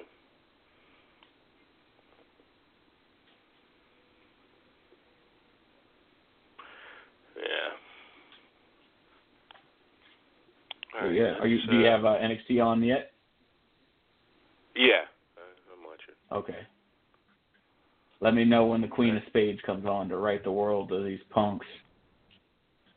Ain't qualified to go up against her. So a show with Pete Dunne and fucking Shayna Baszler is on it. Oh, for fuck's sake! I mean, Oh myself. my God! You, listen, man. You don't. Again, you got this quality dearth. Like, you'll go up with a Ember Cormier, but you ain't gonna give respect to the Queen. That ain't right, man. Ember Moon is a fucking cornball sister, okay? I don't really Yeah. fucks with Ember Moon. but if I got to pick between her and that piece of garbage, uh, Shayna Baszler, that's a piece of garbage. I mean, she's an athletic powerhouse. I don't know, sir. Human I don't really know. trash. I don't know what you're talking about. Like your biases. And then Pete Dunne, a fantastic wrestler who bends the rules occasionally, by my own admission. He is a bit of a rapscallion. with the charcoal, with the charcoal brush. Yeah, he is the uh best dude. If someone says, I think Cam said, like looks like an ugly woman. he doing that Facebook. What do you look like as the opposite sex? It's just puts. It's just an ugly one. It's like just puts makeup on his ugly face. Oh, but yeah, I love me some Pete Dunne. I'm gonna WrestleMania. Oh, that's right. We got to start talking about that too. WrestleMania weekend once we get that set up. I mean, there's still time, but we're gonna be Yeah, having I mean, East Coast cast, fan uh, by fan. Well, I, I got to get my damn. I got. I specifically got to get cleared. You guys, you and Cam are already going. You guys are for sure going to be at New Orleans WrestleMania weekend. Um, Right. If I'm not going to any of the events, I don't know if I'm trying to make that. I mean, yeah, I don't know if I'm trying to take off work and do all this shit just to hang out on Bourbon Street. I mean, that's fun and all, but yeah. Um, so I'm gonna need these media credentials so I can get get in WrestleMania, get in the Hall of Fame, all that shit. Yeah, because that's going to help determine. Like, if we get the media credentials, that means uh, I'm probably from that email probably going to side with some of the stuff Cody suggested that's like closer to the access spot, because that'd be the wave as far Yeah. as getting good food, hang out with people. So you don't, you guys are here soon enough, but it's not going to be like the Observer where it's like all the good stuff. We're not going to be going to some steakhouse and paying for y'all. It's going to be something we can afford. East Coast Cast budget. Unless Wade going to bless us with the Torch corporate credit card. All right, let me hold that card. Wait.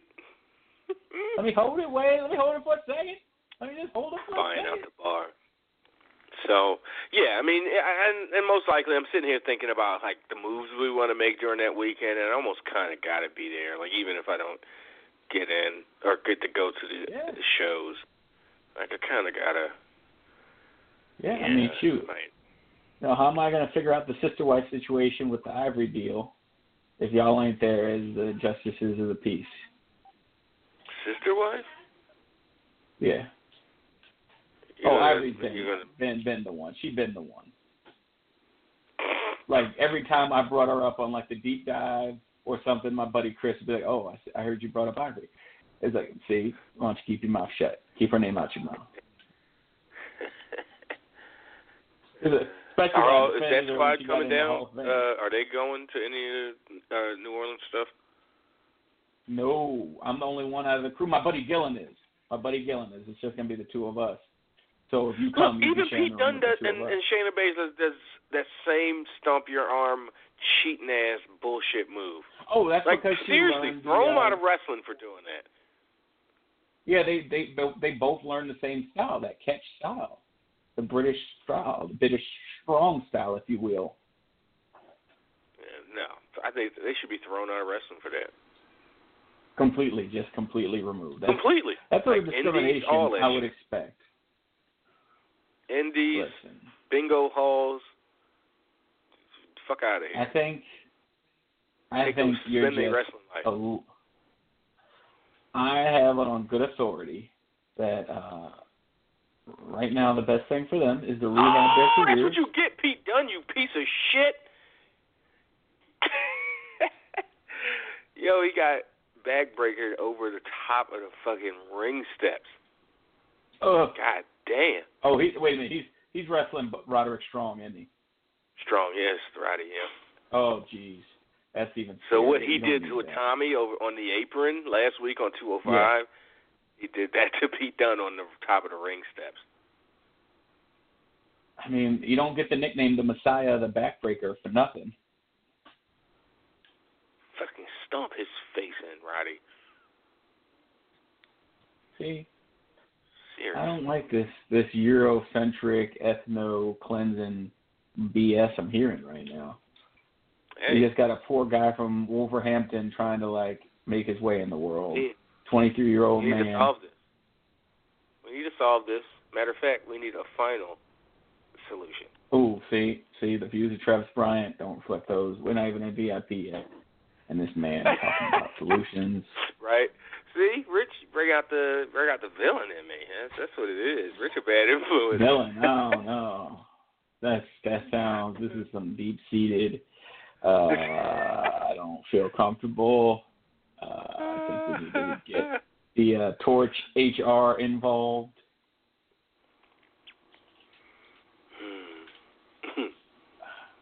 All right, let's talk to uh let's talk to somebody. I think this is Craig.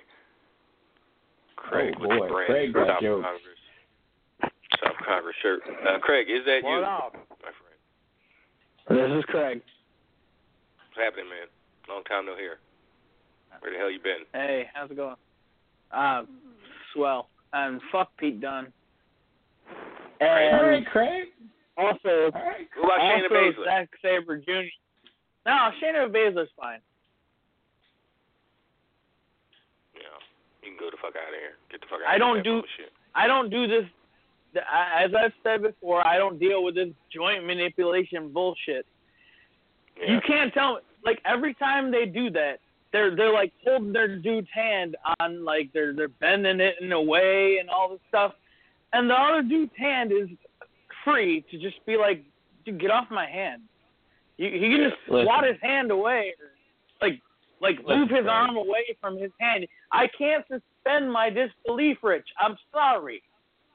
Listen, if you can suspend some disbelief on an arm drag or a uh, drop toe hold or any of that other stuff, There's only so mm-hmm. far. I can suspend my disbelief on a guy running the ropes. I can suspend my disbelief for everything. But if you're telling me that a guy can't just be like, dude, get off my hand. well, I don't deal with this joint manipulation bullshit. Listen, when you you come to New Orleans, I'll put you in a couple of locks. We'll see if you can move that hand around. You know, I'll give you the Iggy. I'll give you the Iggy. Let Rich, you know I'm gonna have the soft touch. Oh shit. Are you going to be in New Orleans, Craig? Is that what I'm hearing? I- I've never Um, gone to a New WrestleMania Orleans. before, but now I'm really tempted to. It's $122 both ways, Southwest. I'm thinking. See, I knew it. Just I knew you were looking into it, Craig. You could put me in some joint manipulation. Listen, listen. I'm not I'll be the do it. special I'm guest gonna, ref. I mean, I'm gonna bring in my special ringer. I mean, my special uh trainee, uh Shayna, because we're personal friends from back in the day, hmm All right. and and she gonna she gonna take care of it. And you know, afterward, we'll all have you know some adult sodas. I'll have myself an actual soda, and uh we'll see how it goes. Yeah, no, no, I'd have to. I'd have to have a lot of adult sodas to let somebody just twist my hand around, and my other arm is flinging free, being like, no, no, no, no, no, please don't, please, no, no, don't, don't, with my other arm. Like, See, dude, Craig, you your making this sound like a special you just, victims like, unit push episode. him. This is getting awkward. See, I'm gonna call Ice Please, T. no, stop, no, don't. Mm-mm. Mm-mm.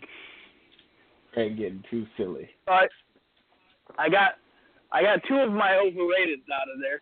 I got Zack Sabre Okay. Jr. and he done off the list. So I got ten more. I got my uh overrated revival. Get the hell out Uh-oh. of here. Uh-oh. Undertaker, please retire. Brock Lesnar. The Undertaker. Yeah. Ooh, spicy. See, you you trying to get people. Ember Moon. I don't like her. Mm, The Rock. Premier, I'm with you. Okay, now now we're Wait I'm a feeling like Black second. History Month. It's, it's yeah, you're you're you're using Black History Month for the Get wrong out of here sir. with the Rock. I got, I got. Uh, Hey, maybe um, in 2018, like Justin okay, Timberlake sure. and Prince in the same one. Wait, and who? Wait, you said wait a minute, wait a minute. You said Prince is overrated? Justin Timberlake and Prince can both just they're overrated. Well, Wow. You're out of your fucking mind. Justin Timberlake, sure, but come on. Like I don't even really, I, really like. I, love I don't Prince. like. I don't have any Prince music, right? So he's not a guy like I grew up with him. My mom listened to everybody. I mean, I grew up. I was born in 1980. Of, of course, you know. Yes, I, I, I love Prince Right. also. But listen, listen, and I have my personal reasons why I don't like like Prince's attitude in a lot of ways. Like he told Beyonce she's not going to be a true performer until she learns how to play an instrument. Like man, fuck out of here, Prince. She got there. She she if she's half writing any uh, you know any amount of her songs, she's right songwriting, she's singing, and she's out there dancing and choreographing and all that. And she's not a real performer because she don't p- play the fucking oboe like you. Listen, Like I get it, Beyonce Prince should play twelve instruments, but that don't mean everybody should play one. You know, like he's right. Like to be a better musician, sure, absolutely. Quincy Jones, we talked about this last week, uh, uh, uh, uh, Rich. But to be like, you know, to be so flippant with, uh, you know, with somebody with the the talent level of like Beyonce, like what? And I'm not a Beehive guy, you know, but yeah, but still, to say he's overrated, like, man, shut your ass up, Craig. He's overrated. Come on. You just gave him all the reasons. No, I did not. Prince I gave some kind of personal reasons why I don't like Prince. The, the, the, the what he thinks about Beyonce has nothing to do with him his rating. That's just silly. Okay, okay, Tr- Trav. My point is: is Prince a deity? No, he's not. Hmm. Therefore, he's overrated because people consider him a deity. All right. Well, how about He's not one of the seven deities. Oh, he probably is. I mean, I- you don't. I haven't been to the Church of Hardy yet. I don't know. Craig, Craig came Uh, on saucy to begin with. What is going on, sir? You are. I'm just trying. I'm just trying to get it out because I, I had this. I, this has been written down since last week.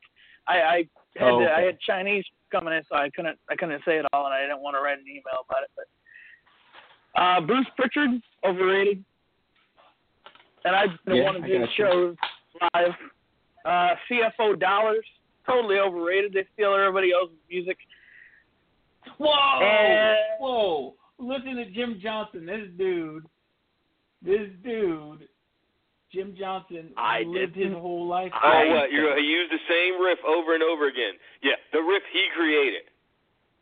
He Yeah, at least he- it. You got a funeral he He can't used his own yourself riff. off.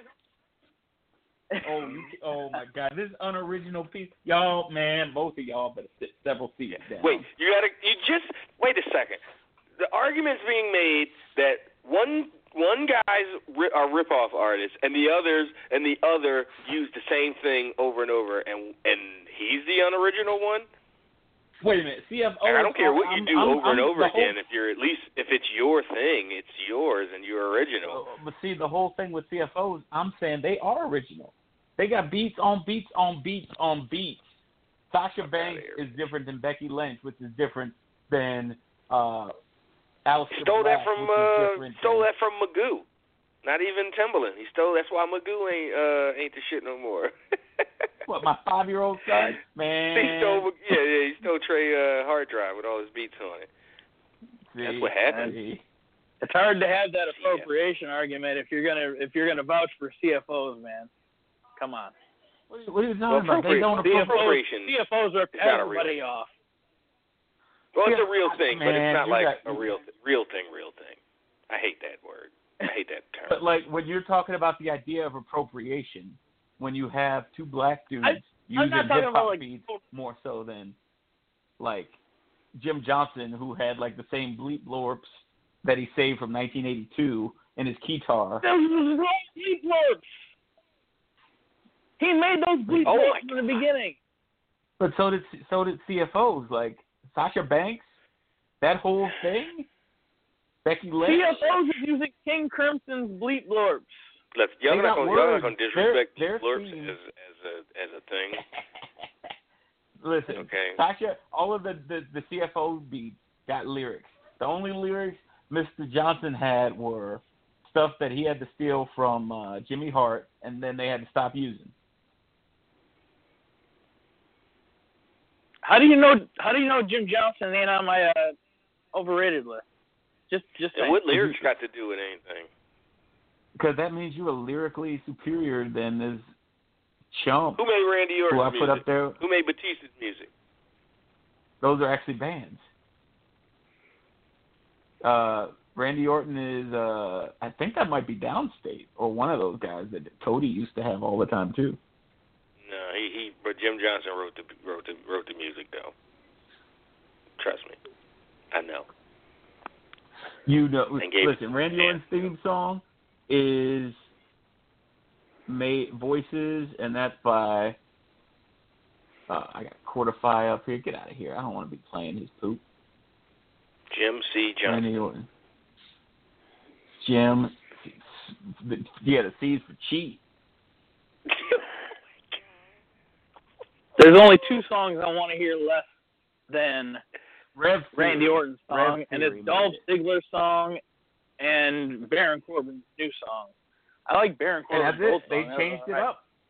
Baron Corbin's new song is the one they got from Jim Johnston on the way out because they changed it up because they were trying to keep CFOs on the toes. Fuck out of here, Rich. He's a you full. He's full shit. No, no, that was Somebody listen, look listen, it Y'all up. could look it. Y'all could look it up. I I talked about it the week they changed his music because CFOs put on Twitter we didn't make that because Yeah. people were like, why why why Baron Corbin's song Booty now? the- Yeah. yeah. Uh, Anytime it's got that crap, that, that's Jim Johnston's name on it. He took some uh acolytes or one of those druid beats and then threw it on top with some stupid slick guitar. Oh, oh, about Yeah, to Jim catch that Johnston, bit of 68 in. years about old. to catch that You bit man, of he ain't making he ain't making fire beats in 2018. CFOs are in the prime of their career, young. Fuck out of here.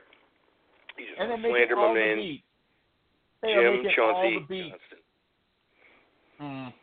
Cheat Code Johnson. That man been downloading since the days. That man got had one of those Mad Cat controllers. That's how much of a cheat he was. Always trying to get the advantage. Come on, Pete. Come on, Pete. Oh, oh, look at that small joint. Look at that small joint. Get him out. Oh, look at that small joint. Get him out of No, the for the oh, love, for the Roderick love Strong of just Pete. fell out the ring. He just fell out the ring. Are you way He can behind? use that hand now. Me, Yeah, me and Rich are on the strong. same. Oh. Uh, me and Rich are on the same one, Trav. We're a little About to bit catch that behind. bit of in though. About to catch that bit of in. Uh oh. Uh oh. What happened? Small joint led to CTE. That's all I gotta say. Jeez, oh, Pete. Garbage. Nah. I'm not gonna let y'all slander my man. No. Uh, my last, my last overrated before I get to my underrated is uh, Roman Reigns because of his powerhouse. He is not a powerhouse. Every move that Roman Why? Reigns does that is considered powerhouse is a leverage move. Ooh. If you watch him, Wait and a I've been. I've been he thinking this sit for, out power for two bomb. years. He does a spear. He does a a punch.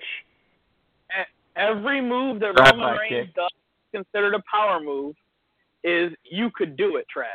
Samoan drop. could- Okay, I can do I can do a lot of things. Doesn't mean it's going to have the impact of a guy, you know, 260 pounds and you know muscled up like he is. Uh, Trav, Like- I'm, I'm telling you, Black Tiger watch bomb. him. Watch. I've been I've been watching him like this for two years now because it's it's the thing that annoys me most about Roman Reigns. 'cause I don't like I don't mind Roman Reigns as a character. I mind that they call him a powerhouse because every move he does, he does that thing with the you know he picks the dude up, but the dude is like grabbing his wrist as he picks him up and does that little power bomb thing. Every the Samoan drop is a leverage move. Like everything he does, he doesn't like actually physically slam anybody. Listen, you and do bugs me that they understand. a powerhouse. Hey, Craig, you do understand the idea of selling and taking moves is to make it as the as the least difficult for the guy giving you the move as possible, right?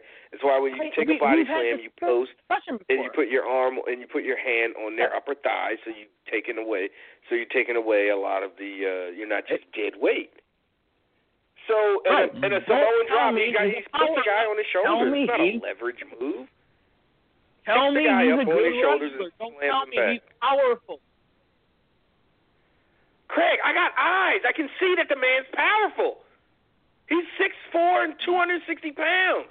Like he's a powerhouse in anybody's definition. Except this weird one that you've come up with that he's not a powerhouse? Since when? It, What is he? A, a, a, a high flyer? Is he a spot monkey? If he's not a powerhouse, he's what is he? average. Okay. So what's Bobby Roode then? They must be the same. Because No. Bobby Roode, I would Oh, say, is average. Bobby Roode, Bobby Roode, Bobby Roode ain't as muscular. It's you're not So, telling me you can't Cena's tell me that he's a powerhouse, right? Cena's more power. Cena's more, way more powerful than Roman. He's like at least three times as more powerful than Roman Reigns. You know what? He I am actually not about lifts to have somebody up. Dungeons and Dragons esque fucking argument. Hey, we got to roll, roll for We've done it power. before. I just did it. I just did it because Rich is on the line. But anyway, I want to I want to do my underrated list really quick, really really quick. okay. Underrated. Bayley, Mustafa Ali, 205 Live, main event. Titus Worldwide, What's she doing there? Well, who- Why, why was she on 205? Who? Hello? Yo? Why was Bayley on I'm 205 Live? No, no, no. This, this is my 12, my 12 underrated.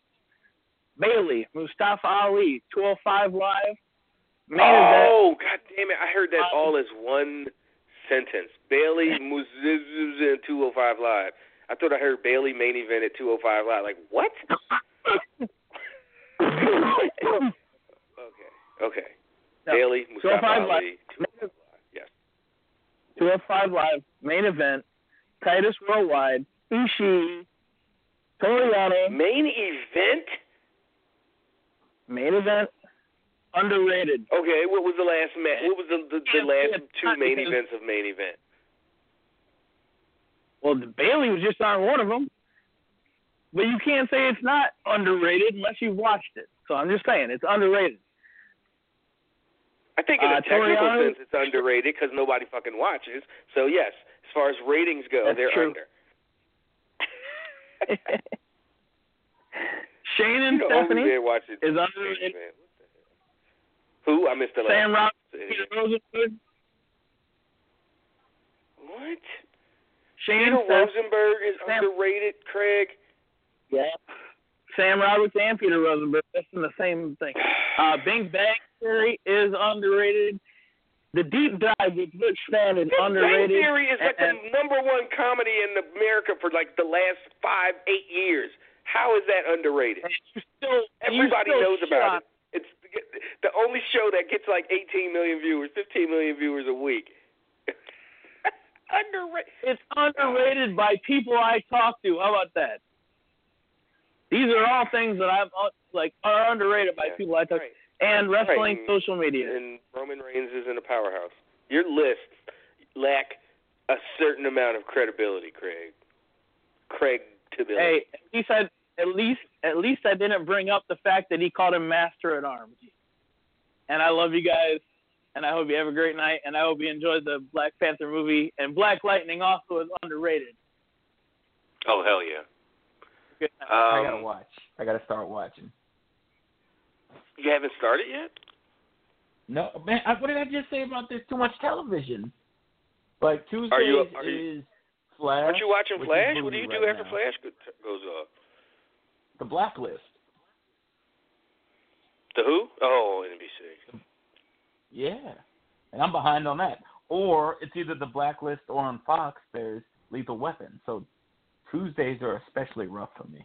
Oh, you know what? Since we're talking about this, this was for Cam, or because Mike from Grand Rapids uh, sent in a, he, you know, he specifically said free show, you know, non VIP topics, uh, but, you know, but I, I let Cam. I didn't know Cam had to go at 6:45, so um, I didn't get to it. But it's, uh, you know, I don't. There's no Hmm. reason you can't, you know, answer these questions. So. Uh, so Mike from Grand Rapids chimes in. Uh, a few months ago, I subscribed on a whim to the to the Marvel title Runaways, which is starting anew with issue one. Wait, when he says subscribed, I think he just means started buying. Because Marvel has a subscription thing that I'm not aware of. so anyway, um, I hadn't heard of it previously, but the premise sounded cool. I ended up enjoying it quite a bit and was pleasantly surprised to learn that there was a TV show in the works. Uh, this was the reason I recently signed up for a trial month of Hulu. I watched four episodes, and I'm enjoying it so far. Cam mentioned a few shows ago uh, and I was oh Cam mentioned the show a couple show a weeks ago and was hoping he could expound on what he likes or doesn't like about it. So well that was Cam centric or at least. But you're familiar with uh, Runaways. Uh, did you read the, the book? Uh, I read some of it, but I haven't read all of it. I really like the premise of it though, because having parents that were supervillains and evil, and then you're just trying to live with that legacy uh, obviously, in the comics, you had a little bit more with the powers. Yeah, because like these kids walk in and their parents are like basically the Legion of Doom or you know you name evil cabal, and so because yeah. of that they like run because they realize like oh they murdered this hero and we got to get out of here, and so they go on the run because they don't want the legacy and they don't want to be associated with it. So it's really good. I haven't read it all though, but I am start. You know, I, on your suggestion, I've been starting Chew, so I try to read that in my free time. Well, a couple of weeks ago, you just flat out after after being a being a backer of his, you just threw him completely under the bus. And I'm talking about the writer of current writer of Falcon and writer on the Runaways TV show, Rodney Barnes. and I, I saw on Twitter somebody wrote about how issue five that came out today of of of, of Falcon um, was great and a great end to the to his first arc. And I was like, yeah, I bet it was. Rich wouldn't know though, because he threw that man all the way under all the wheels of the bus.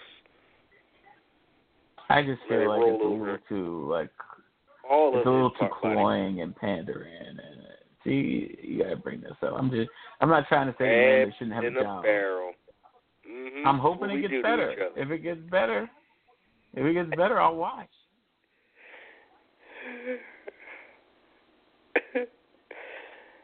mhm.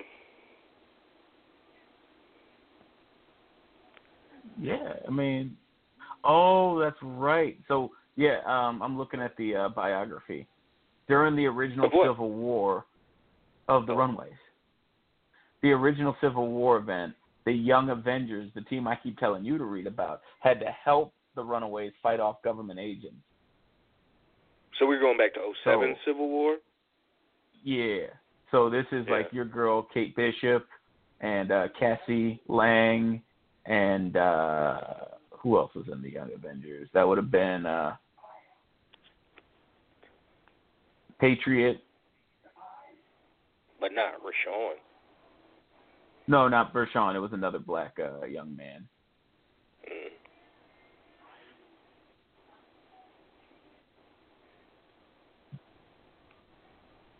Oh, okay, and you'll appreciate this. Uh Yeah. During the second during the first Civil War, Deadpool was commissioned to hunt heroes down, and he would frequently remark how he'd like to capture those nubile young Avengers because he always got to be extra. Wait, who? Say it again. Deadpool. Oh. Yeah, he's like, I won't catch them new nubile young Avengers bringing me the good news. uh, okay, so Mike continues. Uh, this was the reason. Oh no, no, that was I already read that. Uh, also, The Orville is on Hulu. Now, Cam definitely wouldn't have been able to talk about this. So, uh, Love the Orville. I've watched some of that as well. I enjoyed it as well. I've enjoyed it well enough, but was surprised that it was largely panned by the critics as having some funny. Oh, sorry, having some sort of identity crisis. I can't decide. It can't decide on comedy, drama, sci-fi. Travis, what do you like about this show? Thanks always, Mike. Um, well, get Rich's opinion as well. Um, the idea that it has to decide and pick whether it wants to be drama, comedy, or sci-fi is fucking stupid. Like if you do if you do a good job of having all three of those elements, obviously sci-fi because it's in the future. It's, so the, the the theme is so they're not trying to do sci-fi. It's just it's not a you know what I mean? Like if it's set, that's the setting. So it's just genre period. It's it's sci-fi period. Uh, so it's the it's the drama comedy part. Why can't there be both? Like it's 2018. I think they I think they do a really good job. I think he's done historically a really good job on Family Guy and all his other properties with mi- mixing humor Yeah. and absurdism. It's so about I think them it's unfair. not liking Seth MacFarlane. Right. I think it's really unfair It's about that he them not wanting the him smartest, to step out of his lane and do something like this. Like, hey, you're in a comedy, half hour animated guy. Go make another Cleveland show. Make the you know the Swanson show or something. Get you know leave our Right. sci-fi stuff to the people who know what they're doing. As if there isn't room. Like he's not supremely talented. Like, come on, guy. Man, a guy can write a musical in his sleep, and you're Like from me, you know, but that's re- the that's fact the that thing. A guy that can write a musical in his sleep, who's funny, who can write really timely, scathing uh, uh, uh, uh, jokes, but also can create characters and build drama and and do all this in a sci-fi setting. It's like the guy who can do everything. Who's like, you he's, know, he's the uh, writing version of Prince. He there isn't a Totally. medium that he can't achieve greatness in. Totally. And I think Prince people could do a underrate fucking him rock because- song. Prince could do a pure pop song. Prince could do probably reggae and fucking funk and fu- uh, for sure funk, but you know all that kind of stuff, and do it very well and better than some people who do just reggae, just rock, just pop, just. And he was able to. Like imagine somebody saying, Ugh, "Prince has an identity crisis. He doesn't know if he wants to be pop or or R and B." Like, bitch, he's fucking Prince. He can do it all. Because he's not overrated, Oh, snap. Craig. WWE hired better version of Jinder Mahal, and I'm crying. What are you talking about? TM61? No, they hired Mahabali Shera, Oh. Okay. the dude from the dude who like they tried to single-handedly save India with with TNA. The dude who did the Shera Shake. who he is, Cam, uh, Rich. Hmm. What? I know who the man is. I know who he is. Oh, I I don't know. Sometimes you don't know. I was trying to know. Man, no. He's going by his whole his whole who- name though. Amanpreet Singh. Coming out looking like Hmm. Roman Reigns' older brother. Oh, wait. I don't know what if I did tell you, and maybe you didn't like peep, but do do you know you know who Preet Bharara is, right? No. The former U.S.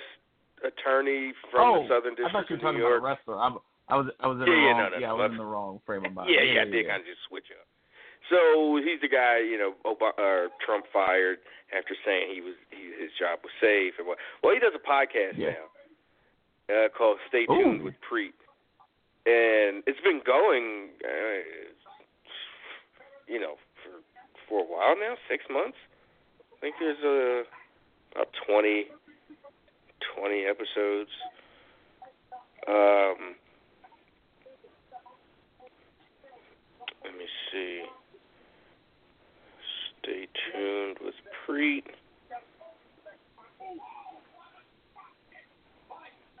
Yeah, like his first episode back in September, he interviewed like uh um Leon Panetta.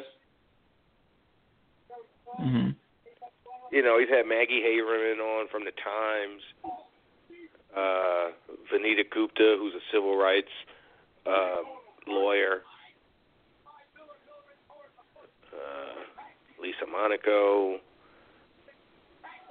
John Miller, who had, who was like a mob lawyer or something, or a prosecutor or some shit.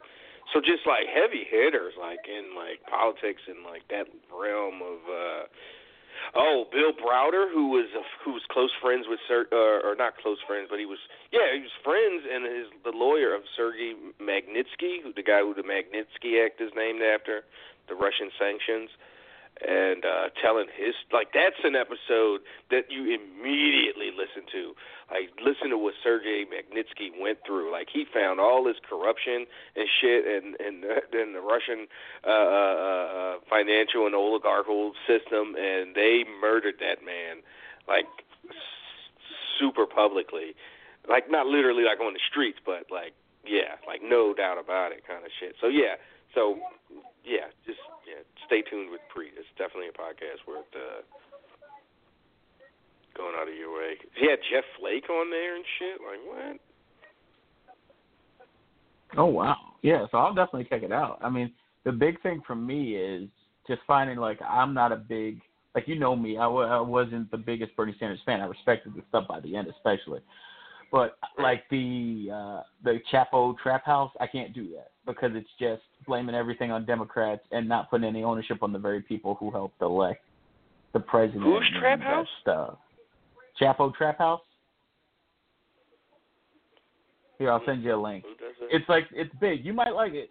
I I don't just because it's like it was the one where like uh they were um they they it's it's these two white dudes who keep getting in trouble for saying things and then they come back and it's like well we didn't mean this we meant this because one of the things they were talking about is like at the end of the day before Democrats unite the uh establishment guy's gonna have to take the knee and just get out of the way and let you know whomever like if it's Bernie if it's whoever take you know if it, as long as it's the extreme left it it gets you know it, and it became like well we're not telling black folk because they were talking at the time about um uh the older remember the older black woman who's in uh the senate that uh trump was jumping down her throat for a little bit i can't remember her name right now Um. Um. Fuck. Um. that was a Frederica full that was a uh, few years ago something. yeah Oh. Yeah. Oh, you talking about Maxine Waters, Auntie Ma- uh, Auntie maxine Maxine waters yeah yeah yeah auntie maxine so they were talking. She killed it on Chris Hayes last night too. But yeah. I really wish. I mean, this is you know this is a bouncing up. I really wish Brad and Britt would cover some of that because they cover so much of Fox News. They really are missing some of the fun stuff that's going on on like MSNBC. Funny stuff that's going on Uh-oh. where? MSNBC and CNN.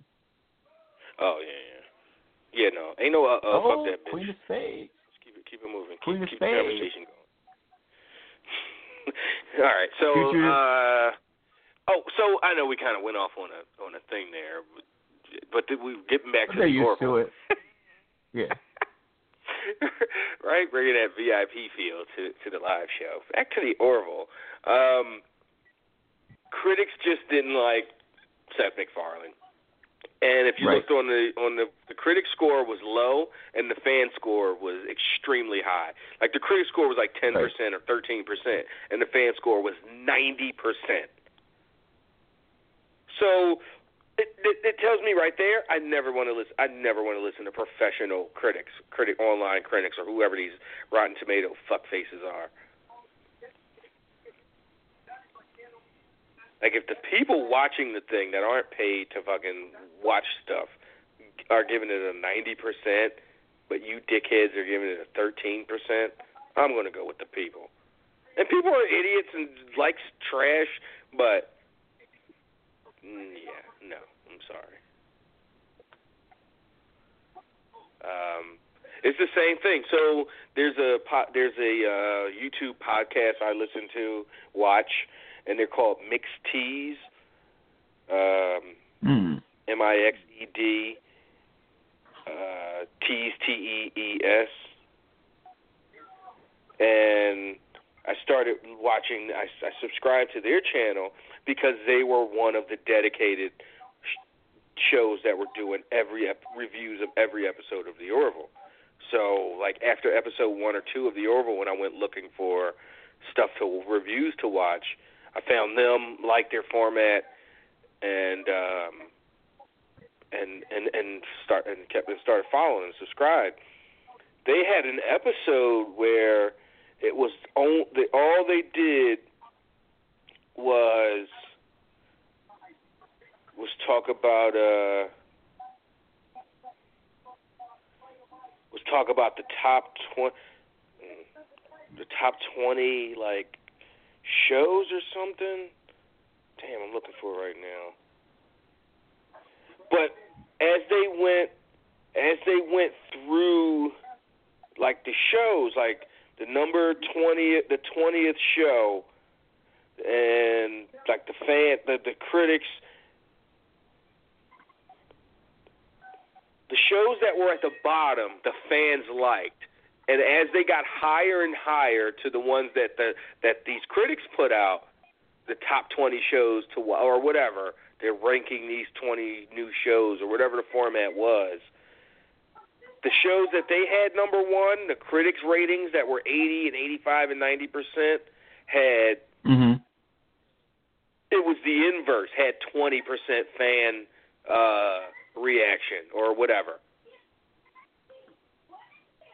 Makes so sense. Orville I was mean, at like 18 and they had nine that 10% critics approval and 90% fan approval by the time you got to the number 1 show it was the inverse it was 90% critic approval and 10 20% fan approval and it was absurd it was like how can there be a di- like if I'm paying these critics yeah. I'm I'm wondering why is there such a disconnect between um you know Well, what the critics are, look at, like- you know what they like and what the, the fans um, like. Oh, it's called Happy Arbor Day critics. If you if you if you're if you're at all interested, uh, the the channel is Mixed Tees, and the video is from three months ago. It's called Happy Arbor Day Critics. Dot dot dot. And uh, and it's just 22 minutes of them going over this list. Huh? Yeah, I'm I'm looking at it now. It says Happy Arbor Day critics have some wood. Yo, whoop her ass. Yo, Ember Moon is on fire. Uh, but she just hurt her arm. Yeah, check her. Check her. I want to check her for performance enhancing drugs because I don't remember her being this aggressive in their NXT Takeover match. I feel like she has an edge of some sort. Check those eyes. So- her eyes definitely look a little. So yeah, so. Mike, watch if you, um, Mike specifically wrote the email. Watch that episode of, or watch that video that they put up, and they hit. I mean, they hit a lot of my like how I felt like, and how anybody Oh, with no. common sense who likes that show and knows it's a good show and would look at their score like, what? Like, what is wrong with that? You go, wait, they have it out for somebody. Like something's like the show is a, it's great. Like, uh, uh, uh, Rich, tell people how good this fucking show is because people don't always take my word for it. No. Okay, here's the thing. I love the new Star Trek. I think it's awesome. I think it's I think it's really poignant. I like the the, the mystery of some of the stuff going on. Orville blows it out of the water. And I was not ready to admit that until I really went back and rewatched the episode with the sex of the child and just Oh, the uh, let it gender reassignment uh, episode. Yeah. yeah. like that was so like he the people don't realize the amount of uh uh, uh not clarity but the way he was so sophisticated with handling that without it being overly Mhm. preachy Mhm. Not preachy at all.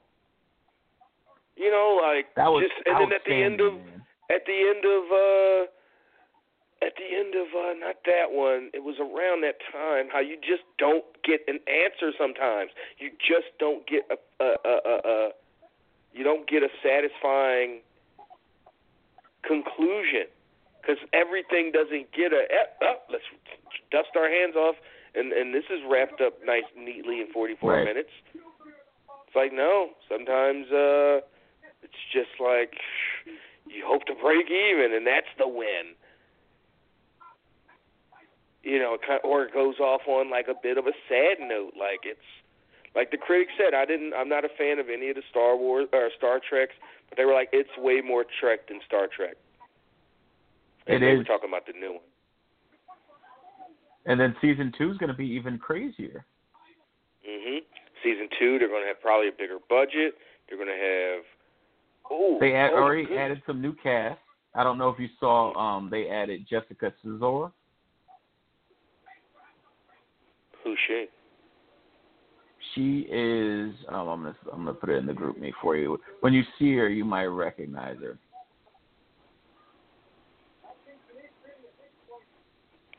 Come on, what? What happened? I What don't know what you're talking fuck? about. Ain't no talking about ring the bell, man. You gotta Nah, be kidding me. You have got to be kidding me. Oh, there goes that shoulder. Be ashamed if something Yeah, happens to it. here we go. Ow! Oh, now you gonna ring the bell. Fuck out of here. I won't say that until until it happens. You so you get to see it. Oh, oh, see? Oh, yeah, I like this. I like. Oh, whoops. Be ashamed something happened to that arm. Be a real shame if something No, oh, happened to oh, that you ain't arm. even get to the good part. Be a real shame. Listen, Marcus, that's your name. I need to speak to a manager. Watch your back. Yeah, stupid Oh, bitch. oh, Sneaky, oh, underhanded oh, bitch. oh, call the ref. Where's the bell, ref? Where's the bell, ref? This is this. I'm part worse than Pearl Harbor. Uh. Oh my God, gentle Jesus, no, no, Shayna, Shayna, get out of this. I am, I am saddened and disappointed at the pirate princess. There was, this is none of her concern. She could have kept a little sparkly behind in the back. Is Kairi Sane looking a little heftier up top? Or just the way Uh, that she probably been lifting. is like? Mm, nah, She's been lifting, and I think I'm talking about the fatty tissue in front of the pec. Mm, no, I think it's about the same. I think it just might be, you know. Maybe I'm just noticing. I think you're just noticing. She don't look. She don't look like you know. Like on Instagram, like oh my God, Kairi Sane is flames. Like she got that Charlotte thing. Like in like regular clothes, she getting eight, but her wrestling outfit doesn't. Her do her wrestling gear. Right. Like if she wore Shayna Baszler's outfit, it would be more pronounced. Shaped like a boy. it's like what the fuck. So see, anyway, all right, that's uh. I mean, she is. Boy body is. Nah, she is shaped like a fine, athletic woman. You do not judge that woman and body shame her You're right. because you have some. Yeah, you're right. See. Oh, now look at Kairi Sane she protected Ember Moon with that one arm. Now she's I need- now Ember Moon trying to shove her off. I watched that scene. Ember Moon. Ember Moon was legit ten seconds away from having to become an amputee, and she's shoving somebody away. Get Ember off me. Cormier, All right, man. get off me. Get off me. All right, Ember let's uh, head out west and talk to Brian. Bring him on. 27 year pro wrestling Oh, torch. VIP subscriber and newsletter newsletter reader. Uh, Wow. Brian, what's happening? Hey, um, sorry about that. Hey, Travis. Um, hey, Rich. Hopefully you both have a real good night. Yeah. Thank you, sir. Yeah. Hey, um, are you? I mean, 'cause this almost sounds like a VIP. You guys gonna still do a VIP? VIP? 'Cause I can still drop a letter in there. Yeah. Gotta yeah, people, uh, I mean, what we're gonna do content. after we get off the phone, I'm gonna get you know if we have we have content, we can we can do it because I'm gonna Yeah. just uh, go downstairs. Uh, we already have our Valentine's set for Saturday night, so I'm just gonna eat dinner real quick and then get ready for VIP. Okay. And and Rich, remember, don't let Trav keep uh, sleep shaming you because he's uh, notorious for that. Well, you know, when when you got a day off the next day, you can you can you know wild out. When you got to go to Mm-hmm. work and contribute to the economy like the good president told us we should, you know. Gotta- Well, you, you know, Travis be getting those breakfast burritos, so he'd be, you know, he's out there at least spending a little bit of money on his days off, right? hmm He's spending it in the wrong place. like As I hear. I hear he's spending it with the wrong people. I got a I um, wouldn't I, so. I got a couple non-wrestling topics, and I was going to put this in the email, but I want you to talk about it now, Rich. Rich, I'm sorry about that. Since we since I have you here, um, last week you talked about your dislike of mayonnaise, and I'm never not a huge mayo guy. I don't I don't have any in my house right now because I'm not making any sandwiches. But what about Miracle Whip? Is that the same thing? Ugh. Miracle, Miracle Whip. Yeah, I'm out. I'm out on that too. Miracle. Whip. Trav? Why are you? Why, are why you, would anybody ever put that on? It, uh, Who? yeah. Horrible, horrible stuff. Okay, so neither of you are fans of Miracle Whip. Okay. Mm-mm. Um. I'm So, I, I um, really get indignant about people that go, it's it's the same. Like, what the fuck is wrong with your burnt out over you know taste buds if you think Miracle Whip and mayonnaise are the same thing? Like one's gross and one's creamy delicious. Mm. Creamy deliciousness. Man, talking crazy. So, Ooh. so anyway, yeah. Hey, so um, speak. So speaking of uh, condiment like coach uh, yeah, yeah, com- yeah, there you go. Uh, I'll think of something besides the East Coast cast. But speaking of East Coast cast, by the way, uh, tonight I had Yeah. dinner at Applebee's, and I had a really good time at Applebee's having dinner. So Nice. I'm a big What'd Applebee's fan, but what, So uh, the problem with segue with the Applebee's part is that we, and I, I put the we there with a capital W, should be able to go in there and not have any kind of problems at all. Um, because you know normally when something happens, um, you know everybody's gonna be a little special, gonna be extra careful. So I should walk into Applebee's and have no problems at all with anybody, with any servers or any managers at all. That's what's been going on in the national news with them. yeah, they oh try. shit! They're Have on they that. been uh, like being assholes to people? on that. Uh, yeah. Uh, please, Rich, go ahead and uh, tell the uh, tell the story real quick. Oh no, I was just gonna say that they're in the same boat as a couple of years, you know, decades ago, where you had to deal with the the way people they they have the code word. So what they accused two young black ladies of dining and dashing when they had no intention of doing it. And then when the police officer got there, he told them to stop overreacting. And all this is caught on video too. They were videotaping it, or uh, recording on their phone, I should say, not videotaping. Right. Yeah, I saw I saw the headline. Didn't know, didn't read a, a, a bunch into it, but yeah, um, they had like a receipt or something. Like where you were here yesterday and did the same thing. Like, late, no, we weren't. We were here. Here's the Instagram post. you know, across town at this whatever, and it, They I, even my tried to tell the officer, was, like, "Can we just pay our bill and go?" And he's like, "Well, put yourself in my shoes here. What would you do?" Like, not be a fucking piece of what do shit. you mean? Matter of fact, I'm not paying a fucking goddamn thing. Now I am dining and dashing, you fucking scumbags. Missouri, like who man, dined and dashed and then goes back the next day to do it again? like that takes some balls. like, they're gonna be like, oh, don't you try that again? And give you a stern talking to. They're gonna be like, hell no, get out of our place. I, I, I agree, Trav. I mean, you know, there's that human thing about you always want to, you always, that a person wants to return to the scene of the crime to see what happens. Um, but I don't, I don't see how somebody, unless you're, I say insane, that you would go back the next day and try to, and and then, I'm assuming try to dine and dash Right. again, not going to pay. You know. Right, and I don't know if it was the same way. Like, come on, like, yeah. Well, the way that again, I'm not very, I'm not hugely. I didn't read uh, every line of the uh, of the article, but I understand it was the server and the, the same server and the same manager. At least they were there both nights.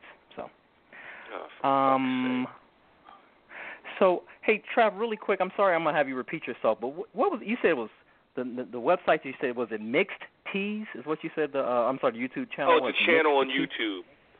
Mixed, like uh, don't mix mix your darks and white laundry. So M I X yeah. E D in it. So I'm on here now, and I'm not seeing this. And you said that the the episode was Arbor Day.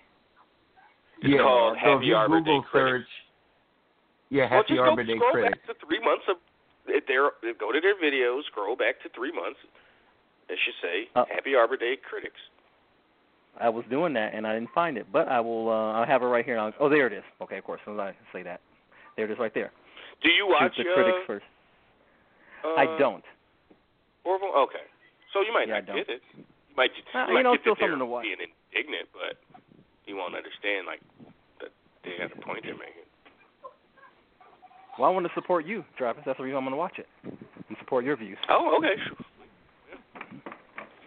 Okay, so Watch the um, show too. It's only 13 episodes, so it's, it's really good. yeah, it's one of those things where, and you, you speaking of that, you still got those per, um, not person of interest. Is it? No, it's not. No, it is no, that too. For- I ain't never finished. I was thinking about this today. Mm. How I'm a terrible finisher. I never finished Person of Mm. Interest. Never finished Twelve Fucking Monkeys. Just Mm. yeah. So I have like you know 21 episodes of Gotham on my DVR, and you know Mm. who knows if I ever get to them. So, um, so I mean, um, and I I, I was listening to the you talking about the one episode where they went to like a future Earth or something. So I, you know I'm I'm listening to what you say, of course. I just haven't had I just haven't sat down and watched it. So one of these one of these days I'll have a day off and I'll do something like that. Hey, um, I'm gonna let you Future keep going Earth? and go. Cause I know, I'm sorry. We were talking Flash or Orville. I was talking about Orville.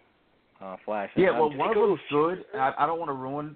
I don't want to ruin it for you. But early on, one of my favorite episodes of the Orville is where they realize everything that happens after that episode was not meant to happen, and they have to deal with the the vagaries of like time travel, decision making, and all this. You remember that episode, Travis? Wait. I I I may I I don't know. I'm still I'm stuck on okay, so Future Earth. I'm not going to spoil it for you. So they they uh so quick synopsis, Brian, because I don't want to I don't want to give too much away. They go on a mission and they get pulled over by this person who essentially says, "I'm from the future and you guys were supposed to oh, die." oh, oh, oh, and my oh, whole Charlize job is yeah, Charlize Theron's whole job is to like salvage ships right before they die because you're not going to miss what never was supposed to be around anyway. And so from that point on, they're operating with the knowledge that they died three basically But, days into their Rich, mission. you also, without trying to get too much away, you don't know trying if to spoil. Char- Charlize was a scumbag and a criminal. So who knows if she was telling the truth with her? That could have been something she just said to make those Oh people feel God. better. I'm trying not to What? spoil for this man and let him come to his own conclusion. 13 I'm setting the stage the way they said it. Okay. Brian, I'm sorry. All right, Brian, just watch. 27 Or years, man. You got you got to take this. You got to take this spoiling crap from this man. I'd drive down to his house and kick him in the pinky toe, but And, and you know, You're- Travis will say stuff on the on the uh, the VIP. If anybody, by the way, who's listening to this still after all this time and hasn't gone VIP yet, uh, please go. Um, you know, support Trav and Cam and Rich on the uh, VIP side for the torch. Um, you know, I, Trav, how you say it? Brian Austin ain't gonna do shit. What? The, see, the, the I'm a, I'm just gonna hit you maybe three times. But see, the thing I'm worried about is the hockey stick afterwards. Is what I'm worried about with you. see, I'm gonna gimmick the hockey Keep the stick. So you're gonna try to swing it and it's gonna flow. Mhm. Or I'm gonna Brian, gimmick up the hockey receipts. stick or something like that. So when he swings it, it's gonna fall apart or something. oh man, Um, I don't like So, Brian um, paying attention and knowing my knowing all my tactics and shit. I done gave too much away over the years. I can't surprise nobody. um, oh shit. so the, before we end on the wrestling topic, and um, Mhm. Craig, you need to stay off Twitter, or um, yeah, Craig, just stay off of Twitter. Let's just leave it like that with Craig. Um, so um, Craig's been drinking. Well, and uh, that's a. Let's well, hold on. Where's the, the where's the breaking news um, um, sound effect trap? Oh my God. Wow. I mean, I'll give it to him. Breaking news, Craig had a drink. Wow. Wow. Spicy. Um, so quite familiar um, to end on the other. wrestling Well, note, I got- and I will uh, send you gentlemen an email. Uh, only a couple topics for this email, and I hope you both have a real good night. I don't think you talked about this, and I, you know, I was on a little bit earlier um, when uh, Cam was on, and I watched a little bit of the Facebook stuff, and I went out to uh, get some dinner and stuff. So I just dialed back in not too long ago. But did you talk about um, James Ellsworth challenging Aldis for the uh, NWA title at all? Oh, that's right. That was on the latest episode. Yeah, that was on the latest episode of uh, 15 Pounds of Gold. So if you two gentlemen want to talk about that, to me, it's the you know it's, uh, I'm glad Joe and James Ellsworth are still cashing you know those checks. And I don't like how the well I, want you to talk about it.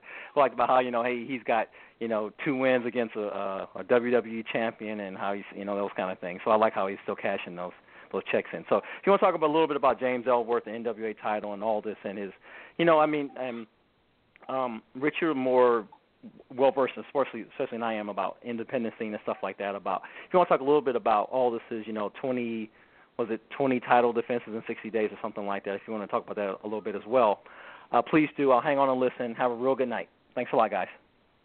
Appreciate it, Brian. Always a pleasure, always. my man. Um, I mean, what's more to say than you know,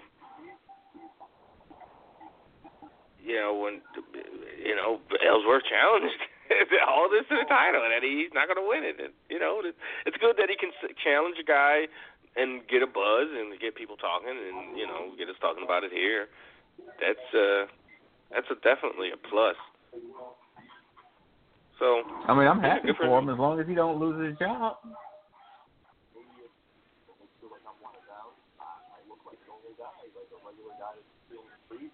Um, and as far as the NWA, I mean, yeah, we talked about it a little bit. Um, yeah, good thing, you know, Tim Storm's not the champion anymore. Nick Aldis is definitely a better, just just eye test. You know, he's not an old man who can't Oh, move his body. now. What? Okay, okay, they got me. All right, Mike in Brooklyn and Brian, between the two of y'all, you got me. I got to see this match. I got to see this match. What match? He came out. I just sent you the video for the match for Aldis versus Ellsworth. I got to see this match because my man came out. He sure enough did come out in his like sh- some ball shorts and a long overshirt, and told Nick Aldis, any man with two hands got a fighting chance. But before he finished, got a fighting chance. He straight up socked that man in the eye and then ran out the ring. Uh, I forgot you. I didn't, I didn't check any of this stuff. I'm looking at Chapo Trap House. What was that again? Yeah, Chapo Trap House. American Yeah. Politics. Oh, oh, uh, the, the show podcast. Uh, wait a second. Chapo Trap House. Let's.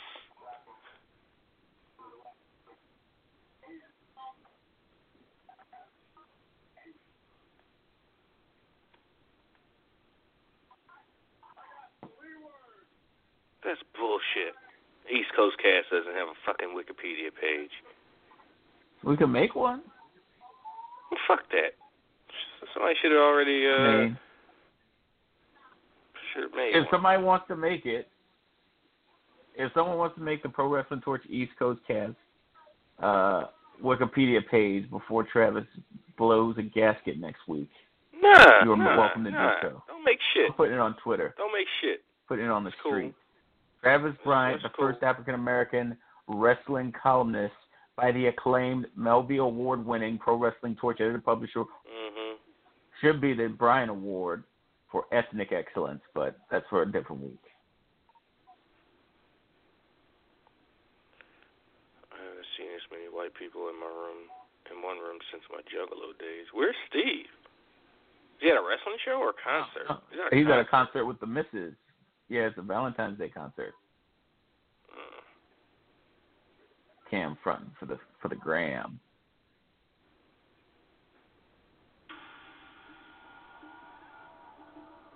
okay, let me see this. It'd be Flair, Steamboat, Race, Aldis, Ellsworth. Flair, Steamboat, Boat Race, Aldis. Ellsworth.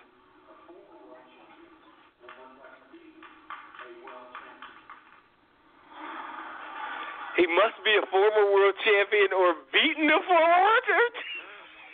wow. I love this stipulation. Like, hey, I beat AJ three times. In 12 hours, becomes a full second, and I've somehow become NWA World Champion and carry the 10 pounds of gold. and penny Brand.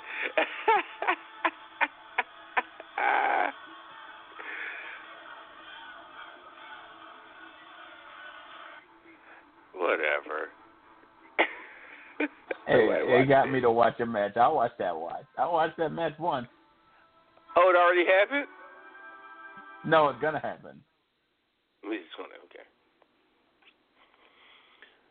All right, let's uh, let's wrap things up with uh, I think Darrell wants to talk to us. He got his hand down, but let's go. So ahead if he's and- got his hand down, don't force that man. He out here Don't yelling at strong arm him. So we'll see. You got shit going. So maybe. Yeah, you strong on me on. I just want to say what's up, you guys, man. I'm out here bowling and stuff, listening to y'all talk. clanging and banging. Oh, all right. Cool. Yeah, clanging and banging. Oh, I, I think he was. done. Darrell handling business. Um, I know. I saw your I saw your manifesto on Valentine's Day, Darrell. You you're too real for Twitter right now, man. You're too real for Twitter. And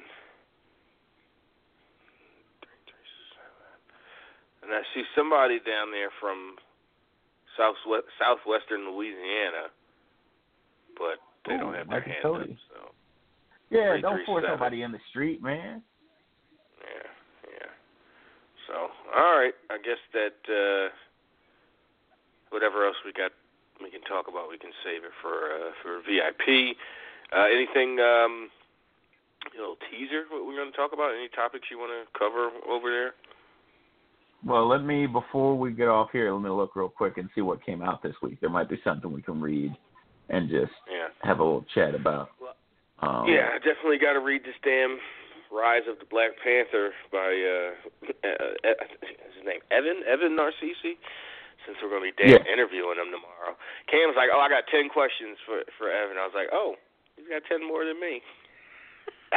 See, see. So yeah, I never prepare for shit like this. It's probably a detriment, but I like the the pressure of, you know, Well, that means he's got a style of questions, and you're gonna have your own style. As long as you come in and you're asking questions, I think that'll be fine. Yeah, there's nothing Yeah. that we can talk about because it's all like, nah, there's nothing really that we both read. Yeah, there was only two things. I think probably Falcon and Supergirl that that I that's in my pool this week. Um, yeah. So, all right, I'm sure something will come up, and we'll talk about it. So, uh, until next week, for you free folks, we'll be by then. Uh, you VIP members, just uh, click over. Rich and I will be back in just uh, just a sec here uh, for the VIP. And by a sec, what, what, what are you thinking, Rich? Um, I mean, if Ryan gets his in time, we can what like 40 minutes. We can be like quarter to ten because we can knock this out quick. all right, that or is works. that too much? Okay. No, Yeah, so like a half hour. Yeah, half hour, forty minutes. That'll give me time to grab dinner real quick and uh figure out what Trey is doing downstairs. all right. Just send me a text and uh, I'll be ready. All right. Cool.